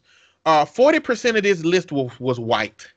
So wait. let me just say, yes, 40% of this list was white. So if any of you listening happen to be running a political campaign in the future and you're trying to, let's assume that most of you are black and you're black and you're trying to in, uh, come up with a plan for the Latino community in your section, what you should not do is make that list 40% of black people that endorse the move for the Latino community. It shit ain't gonna work. So Pete Buttigieg doing that for the black community, uh, having 40% of the white people endorsing his plan, that's a problem. Not only that, a lot of the people he put in, they endorse his plan. So apparently his his um his team was much kind of like in them for some input about the plan and communicating the plan. They made it so vague that they interpreted them having that conversation as uh, endorsing the plan and endorsing Pete Buttigieg. And and one of these dudes, Johnnie Cordero, he said, I never endorsed that plan. I don't know how my name got on there. No, that's not true. I know how my name got on there. Uh, I uh, I had some difficulties with it. The long and short of it is that they never sufficiently answered my question, so I never actually in, in, um, endorsed the plan. Uh, and he goes on to say that um, hold on, what did he say? He said that uh he was hold on. He said that he didn't hold back because you know the people on his support team was white. Cordero didn't hold back. He basically said he asked them, "How did you come up with these solutions?" Because he's not here for white people coming up with black solutions without involving black people. Yeah. And they never sufficiently answered his questions of how they came up with this plan that's supposed to help black people. So he couldn't endorse it because of that. Which those should be easy questions to answer, which Yeah. means that these are white people solutions for black people problems again. And so I just wanted to talk about this dumpster fire of an issue that Pete Buttigieg has and how his inexperience in politics is coming to play at this moment. you know, yeah. if y'all didn't understand how on this national level experience makes a difference, there is a reason that local campaigns go hard on each other and they'll have a, a, a ad that says, you know, your senator was caught fucking a dog behind the church when he was young. You know what I'm saying? But they ain't Yeah. going hard like that in, in national politics. That's what experience does. You can't do shit like that and expect to get consistent results. And that's why you, when it comes to endorsements, those are real serious things. Joe Biden could have been said some shit about, you know, Obama told me he would endorse me at some point. This shit is serious. You can't falsify endorsements for a population you're already polling poorly with, and it is going to turn out in something positive for you. He fucked up, y'all. And I just wanted to bring that up. If y'all ain't keeping up with politics, he's one of the 10 that we need to be looking at to see how we to vote. And I encourage y'all to vote what you believe. Fuck the people. At the end of the day, if if Buttigieg, if all the shit you read in terms of his plans overlap with what you believe and what you're congruent with, shit, vote for the motherfucker. I mean, he might not end up being on the ballot, but stick with the person you got. To me, you should stick with the person you got until they're gone and you find the next person that overlaps with what you believe. Because we should be voting for our beliefs. And sometimes you ain't gonna get everything you want, but you need to find out who overlaps with most you want and decide if that person is worth supporting. Not worrying about the people, you know, because the, as we talked about earlier, Republican they ain't gonna attack these positions because they ain't got attacks for them. They're gonna attack the people behind them, and they gonna make it seem like this shit in the worst case scenario is gonna fuck your life up, but they not gonna have a real counter to it. I know that's I don't know how how much you know about that story, but that shit just I liked Pete at uh, Mayor Pete at first, but now it's like, eh, your inexperience with this situation, you ain't gonna be able to handle shit as no president, man. I mean, it kind of makes sense. Like I was saying, it's the it's the Frederick Douglass plan. He was married to a white woman. Forty percent is pretty close to 50, 50, 50, 50 percent black, fifty percent white in the relationship. I mean, you know, Again, I mean, So- shit. But um, but yeah, I mean, it's just one of those things where I, I feel like, um, well-intentioned white folks sometimes can miss the forest for the trees with some of this stuff, which is, I don't, I don't. There's no doubt in my mind, knowing and and reading up on Mayor Pete, um, that he's that he's probably cooked this thing up and thinks it's it's def- definitely one of the most helpful things ever. Probably with no no malice, no malicious bone in his body whatsoever when he came up with this kind of stuff. But unless you really live that experience, or unless you really get down there and get and roll up your sleeves and do that research and that work with folks who live that experience and know that community, you just run the risk of missing the mark. And and something as critical as a as a presidential election or a presidential campaign, you don't you can't afford to miss the mark on on something like that. You know, you you can you can miss the mark on something small. There's been a couple of like little things here or there, you know, or things that can kind of be explained away. A lot of people with Kamala Harris, Kamala or Kamala Harris, um, you know, they criticize her because, um, you know, saying that with her being a, a, a, prosecutor that you know she locked up black folks and stuff like that and blah blah. But I mean that that's the that was a job. You know what I mean? I mean that's a that's a that's something that I think that you can explain, you know, to, to folks and then get people to say, all right, you Yeah. know, we get it. You know, all right, you, you know, okay. You know, that was that's your job. Your job is a job. You did my job. You know what I mean? The law says what the law says. I did my job. You know what I mean? It doesn't necessarily mean that you had to like it when you sent a young black person away to prison for something that was like a low level drug offense or something like that. But you're doing your job. You're, you're trying the case that's in front of you. Um, that'd be a little bit different if they've had found out through her her style that she was out there requesting the maximum sentence for everything. You know, you might have a little bit of a problem there, but Yeah. um, but you know, something like that for Mayor Pete, man, like that's hard. That's hard to recover from. Like it's, it's that's really it's really hard to to to um you know you know yo you 40% of folks that endorse it were white folks that's supposed to be the most ambitious plan for black folks what about why only why only 60% of black folks how come it wasn't 80% and 20% of white folks how come it wasn't 90% of black black of, of black endorsement you know it's just yeah. like a so it's, it's just a it's it's a it's an it's one of those oversights. It's a blind spot, is what it is. Yeah, because Bernie Bernie Sanders has a lot of racial blind spots. There's a reason why I, I didn't particularly oh, yeah. like him as a candidate the last time around. I felt like, you know, he was really easy easily able to get up there and spit two to three talking points on why racial justice was important and why police accountability was important. But when it really kind of came down to it, it's like but did you do you really really know though, or are you just gonna keep saying the same stuff about how you're just gonna keep saying Black Lives Matter and talk about how you marched in the marches? Because like you know, there's like there's you know I need need you know we we all kind of need a little bit more than that when we're trying to say like okay, but do you really do you really know though? Like do you do you know? And it's like it's hard too because a lot of times Black folks will be a little overly, um, you know, not judgmental or yeah, just judgmental on some candidates. Like you know, basically it's like you know unless you was there unless you unless you 296 years old and you was a slave, I ain't voting for your ass. It's, it's kind of how some of the you know some some folks look at it, and it's it's hard, but but man, that's a that one for Mayor Pete, man. Come on, Pete, come on, bro. Yeah, like because was the thing that were you just deeply unaware that white people on a list supporting a plan for black people would be a problem, or did you know it may potentially be a problem, but having those extra names to you was as important as yeah. just white people, you know, just having black people. Both, you know both of those are problems. Both of the both exactly. of those are problems, though. Yeah, both of them are problems. So the fact that he hit him and none of his staff didn't know it means there's not enough black voices on his staff or the kind of black voices they have overt enough or aren't listened to. You know, yeah, because yeah, a lot of shit that white people and white businesses be doing would be cut real short if a black if they just say, hey, let's go to our advisor, hey, how you feel about this commercial? Nigga, y'all gonna get roasted to death. Okay, go yeah. back to the drawing board, everybody. You know, or if they, he would have came and said, hey, uh, advisor, check this list. Is this list okay?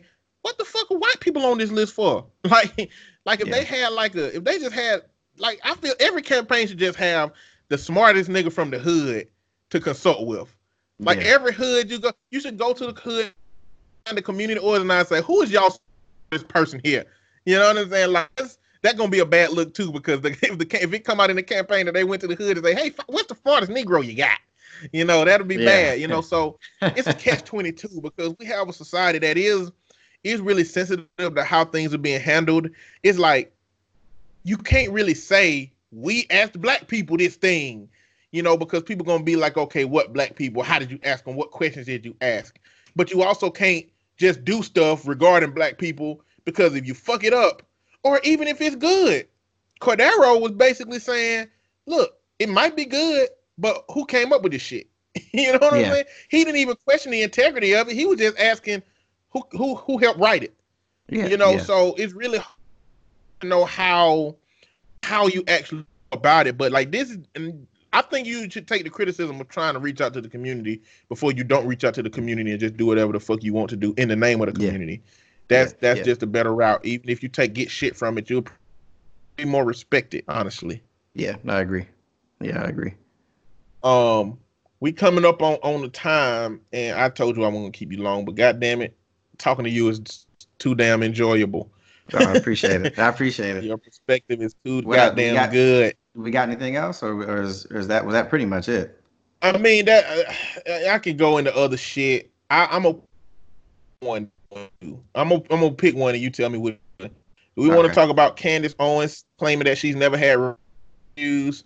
Do we want to talk about Kanye West saying that he's the fuck, greatest artist that God has ever created? Uh, that's that we can we can do it's like lightning round. Fuck him. Okay. Okay. That, that lightning that, round. We've done, we've done that one. Fuck Kanye. So okay, we good. That's all we need for that one. Uh, Remember, you used to call him Kanye. So yeah, Kanye. We, you know, again, we ain't had a conversation for real about Kanye since Kanye has transitioned over to this new Christian uh dialogue, you know, and apparently he spoke at uh Joel Osteen's church, and in that Oh, he said that Man, greatest artist that God ever created. Hey, right, look, look, I want look. y'all to look at a picture of Joel Osteen, man. He looked like a Pixar villain. yeah, that, yes, look like I've a never Pixar heard. villain to me. He's exactly what he looks like. Not a Disney villain now. Let me be real specific. He looked like a Pixar, Pixar. villain. Yeah. or DreamWorks. Was the other one was Yeah, DreamWorks, Pixar right? Yeah, DreamWorks DreamWorks. One of the 3D, looks the 3D. one uh, yeah. Nah, all right, let's talk about this real quick. I was trying to make it quick because we up on the time. And look, man, listen. This reminds me exactly of what used to bother me about the pastor at my grandma's church down in Georgia, which is every once in a while Sunday go to church. We always used to go to the early the early session because grandma didn't like being at the church for like four hours. So we go to did that one hour, one time, and it was I'm not gonna name names, but it was pastor. Pastor used to come around after that because grandma used to always sometimes like sometimes first Sunday, sometimes not, but she would host like a big dinner at her house. So fry up some good stuff. Well, I mean bad stuff. Technically, it's all bad for you, but it was some tasty mm-hmm. food, man. It was tasty. So fry up everything, get some good some pork chops going, collard greens, all of it, everything you can think of. Right? It was like Thanksgiving in the middle of the summer, and Pastor Pe I will not say his name. The pastor would come through the house. Pastor always had the S class Mercedes. Pastor always had these expensive looking sh- like shirts and stuff on. Pastor always had the latest Bluetooth headset. Always had the latest flip phone. Back in the day, he had it. Pastor had a Motorola Razr before anybody else in the hood could afford the Motorola Razr. You know what I'm saying? And that that kind of lack of for somebody who I'm I wouldn't call myself religious because I the the organization of Christianity in particular bothers me because of stuff like this. But um but you know the the in the in the church sermons that I grew up listening to with my parents and stuff like that and the, the things that I've read in the Bible myself and even the Quran and the Torah, other things, I like to read everything to get different perspectives on try, try to bring some center or balance to my own beliefs.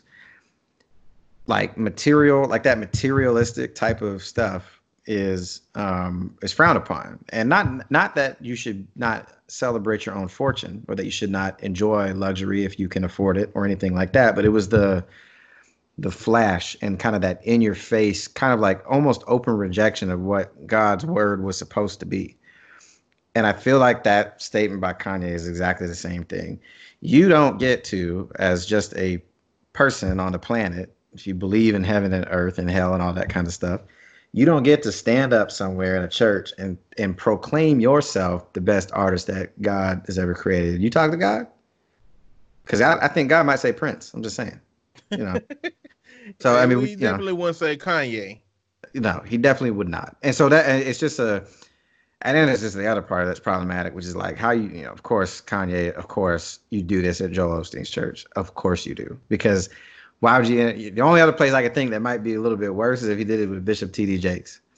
I mean, like, just you know, the the the the the grandiose, you know what I mean? Or what's that dude's name? It was uh Eddie Long, Bishop Eddie Long. Oh yeah, that, that big ass church in Atlanta.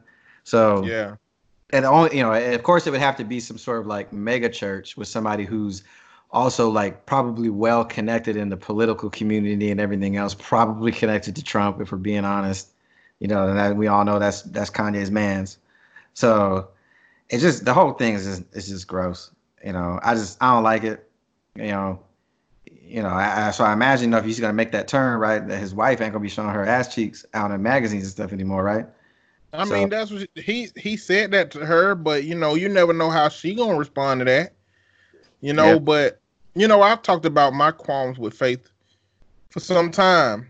Uh, I had a stepdaddy that got back on drugs, and the pastor was allowing him to come in under the church still weekly, and that's Mhm. what drove us out of that church. Mhm. Um, my mom has been in the musical ministry. We had a church where the pastor, a whole series of events led the pastor to call my mama a liar straight from hell, and she said she left the church crying, and that's what took us out of that church. Uh, at some point, four years, found out he was misinformed on his perspective, and he apologized to her.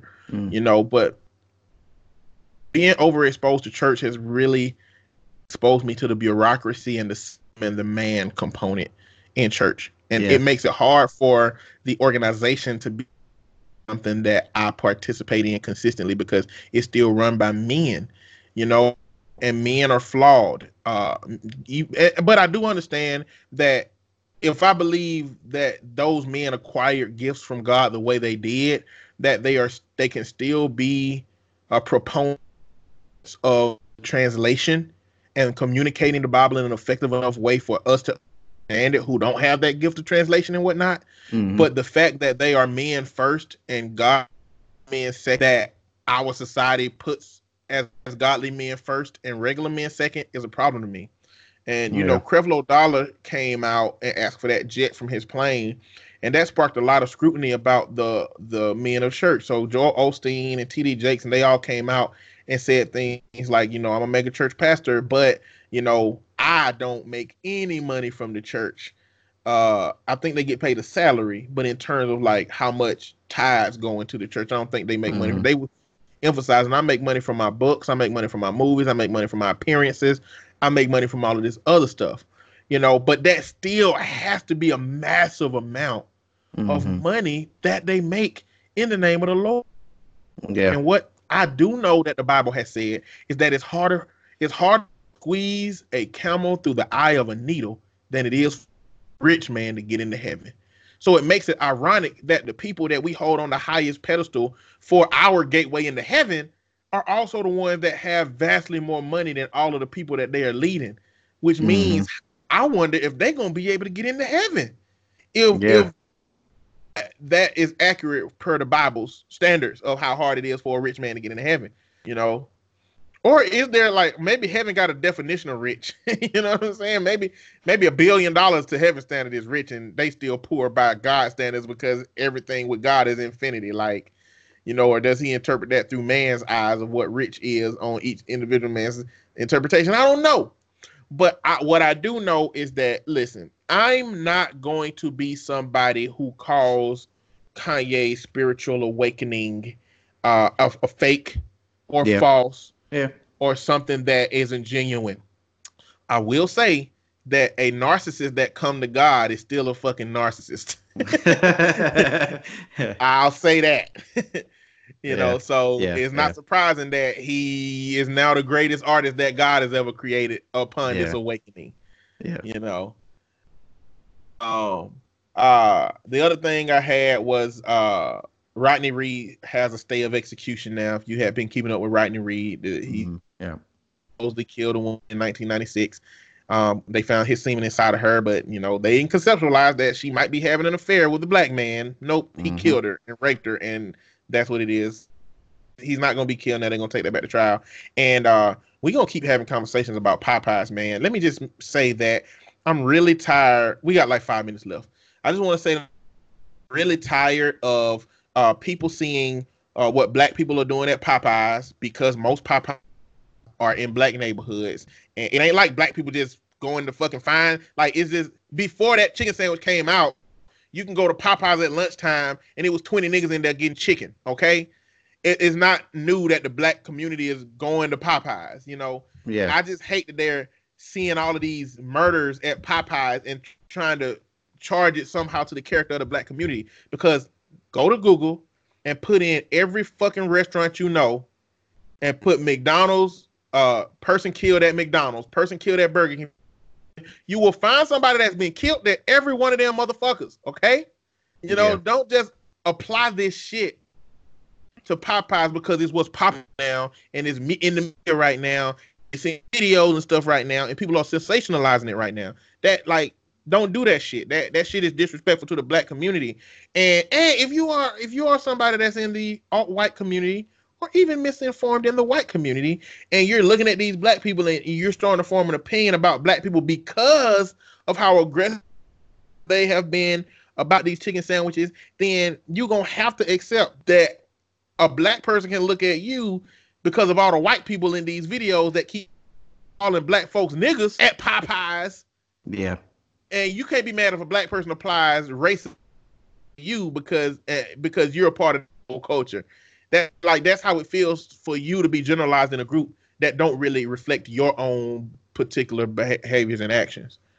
It's ridiculous. Have you had one of them chicken sandwiches? Y'all got Popeyes up there? Yeah, well, they got we got it up here, and I one time the closest Popeyes here is about twenty minutes. So, because it's not something that they don't have a ton of fast food other than McDonald's uh, anywhere in in the city up here. Even like where I live in South Seattle, it's kind of it's the black neighborhood, and there's not even a Popeyes here. There's there's a there's a Ezell's, which is like kind of a local fried chicken joint. Um, yeah. It's owned, owned operated by a black dude uh, that grew up around the area and everything. And there's a couple, there's a bunch of locations around the city. Really, really good, by the way. Actually, better than Popeye's chicken. But uh, so the nearest Popeyes is about 20 minute drive away. I drove all the way down there because I wanted to try this sandwich after the hysteria was over. But there, there wasn't really anything that was put out nationally, I guess. It was like, hey, no more sandwiches. So I drove all the way down there and they ain't have it. And so that was maybe about a month or two ago, a month and a half ago. Um, so I was a little disappointed. I haven't had it yet. I, I really I want to try it. So maybe next week when I'm back home uh, in Virginia with my family for the, the, week of Thanksgiving, I'll see if I can uh, hit up the Popeyes one day and try it. Just because I, you know, I, I feel like I can't really jump in on that that commentary about Popeyes versus Chick Fil A unless I unless I try to uh, try the sandwich. You know what I mean? But I mean, I'm pretty yeah. sure I could probably get a good fried chicken sandwich just about anywhere and it don't have to be a damn Popeyes yeah. sandwich or Chick Fil A sandwich. And, and look, I I frequent fast food restaurants mostly. I'm sure long term to my detriment, but I do it. and places come out with new sandwiches all the time that don't nobody know about, and, and don't nobody get no big fuss. This is the power of social media. When something goes viral in a positive way, just like them pies that Patti LaBelle had, shit went viral. Like pies people latch on by the way. Super trash. And, pie, and pies were trash, by look, the way. Look, listen. Let me let me say something. So the first thing she had was those, um, those sweet potato pies, which I don't eat sweet potato pie. I eat sweet potato souffle. I do. Don't like the crust. I don't like I the crust smash, on sweet potato pie. I smash sweet potato pie. I've been smashed. So, I'm 34. I've probably been eating sweet potato pie for 30 years. So that's good. That means that your assessment of the Patti pies is on point garbage. because them things were okay, so that's yeah. good. But let me tell you something. She came out with another line of cobblers and um cobblers and crisps. Now I don't know if y'all. I'm just going over shit. I don't know if y'all know nothing about but the difference between a cobbler, a crisp, uh, a crumble, and a brown Betty. Those are like four different types mm-hmm. of the mm-hmm. same thing. A cobbler is like when you put biscuit scoops on top of it, and it's like biscuits on top of your fruit.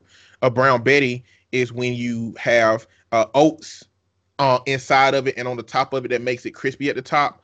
A crisp is when you have uh, oats on the bottom and the top that gives a top and a bottom crust. And then a crumble is where you just have this uh, kind of flour uh, and sugar crumble, flour, sugar, butter crumble on top that makes it kind of crunchy. All of them things are kind of in the same category of a fruit pie, but it's different. But she had a cobbler and she had a crumble blackberry cobbler, them crumbles is fucking delicious. Okay, I hate to admit it. I wanted it to be terrible. I wanted to be terrible so bad that I recorded a video and didn't even put the video of the bitch out. I was like, I don't want to support Patti LaBelle. I don't like her. you know what I'm saying? It was delicious. Red ate. I ate half of it and gave Red the other half, and we both agreed that shit was delicious. They just too expensive for me to buy consistently. I hate that. But um, they come out with motherfucking restaurants come out with chicken sandwiches all of the goddamn time, and it don't get like that. But this one did that shit. That Popeye shit did it.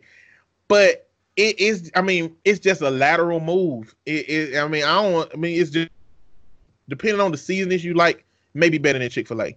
The with Chick Fil A is that they sandwich don't crispy. I think it's flavorful as fuck. Like, I guess they steam it too, maybe or something like that. Like after they yeah maybe they steam it or something like that, or the fact that they wrap it up in that little bag, it still it steams it because it's still hot. And so the crisp sometimes when you got Chick Fil A sandwiches, like the skin will fall off of it. Mm-hmm, I know y'all don't. Yeah.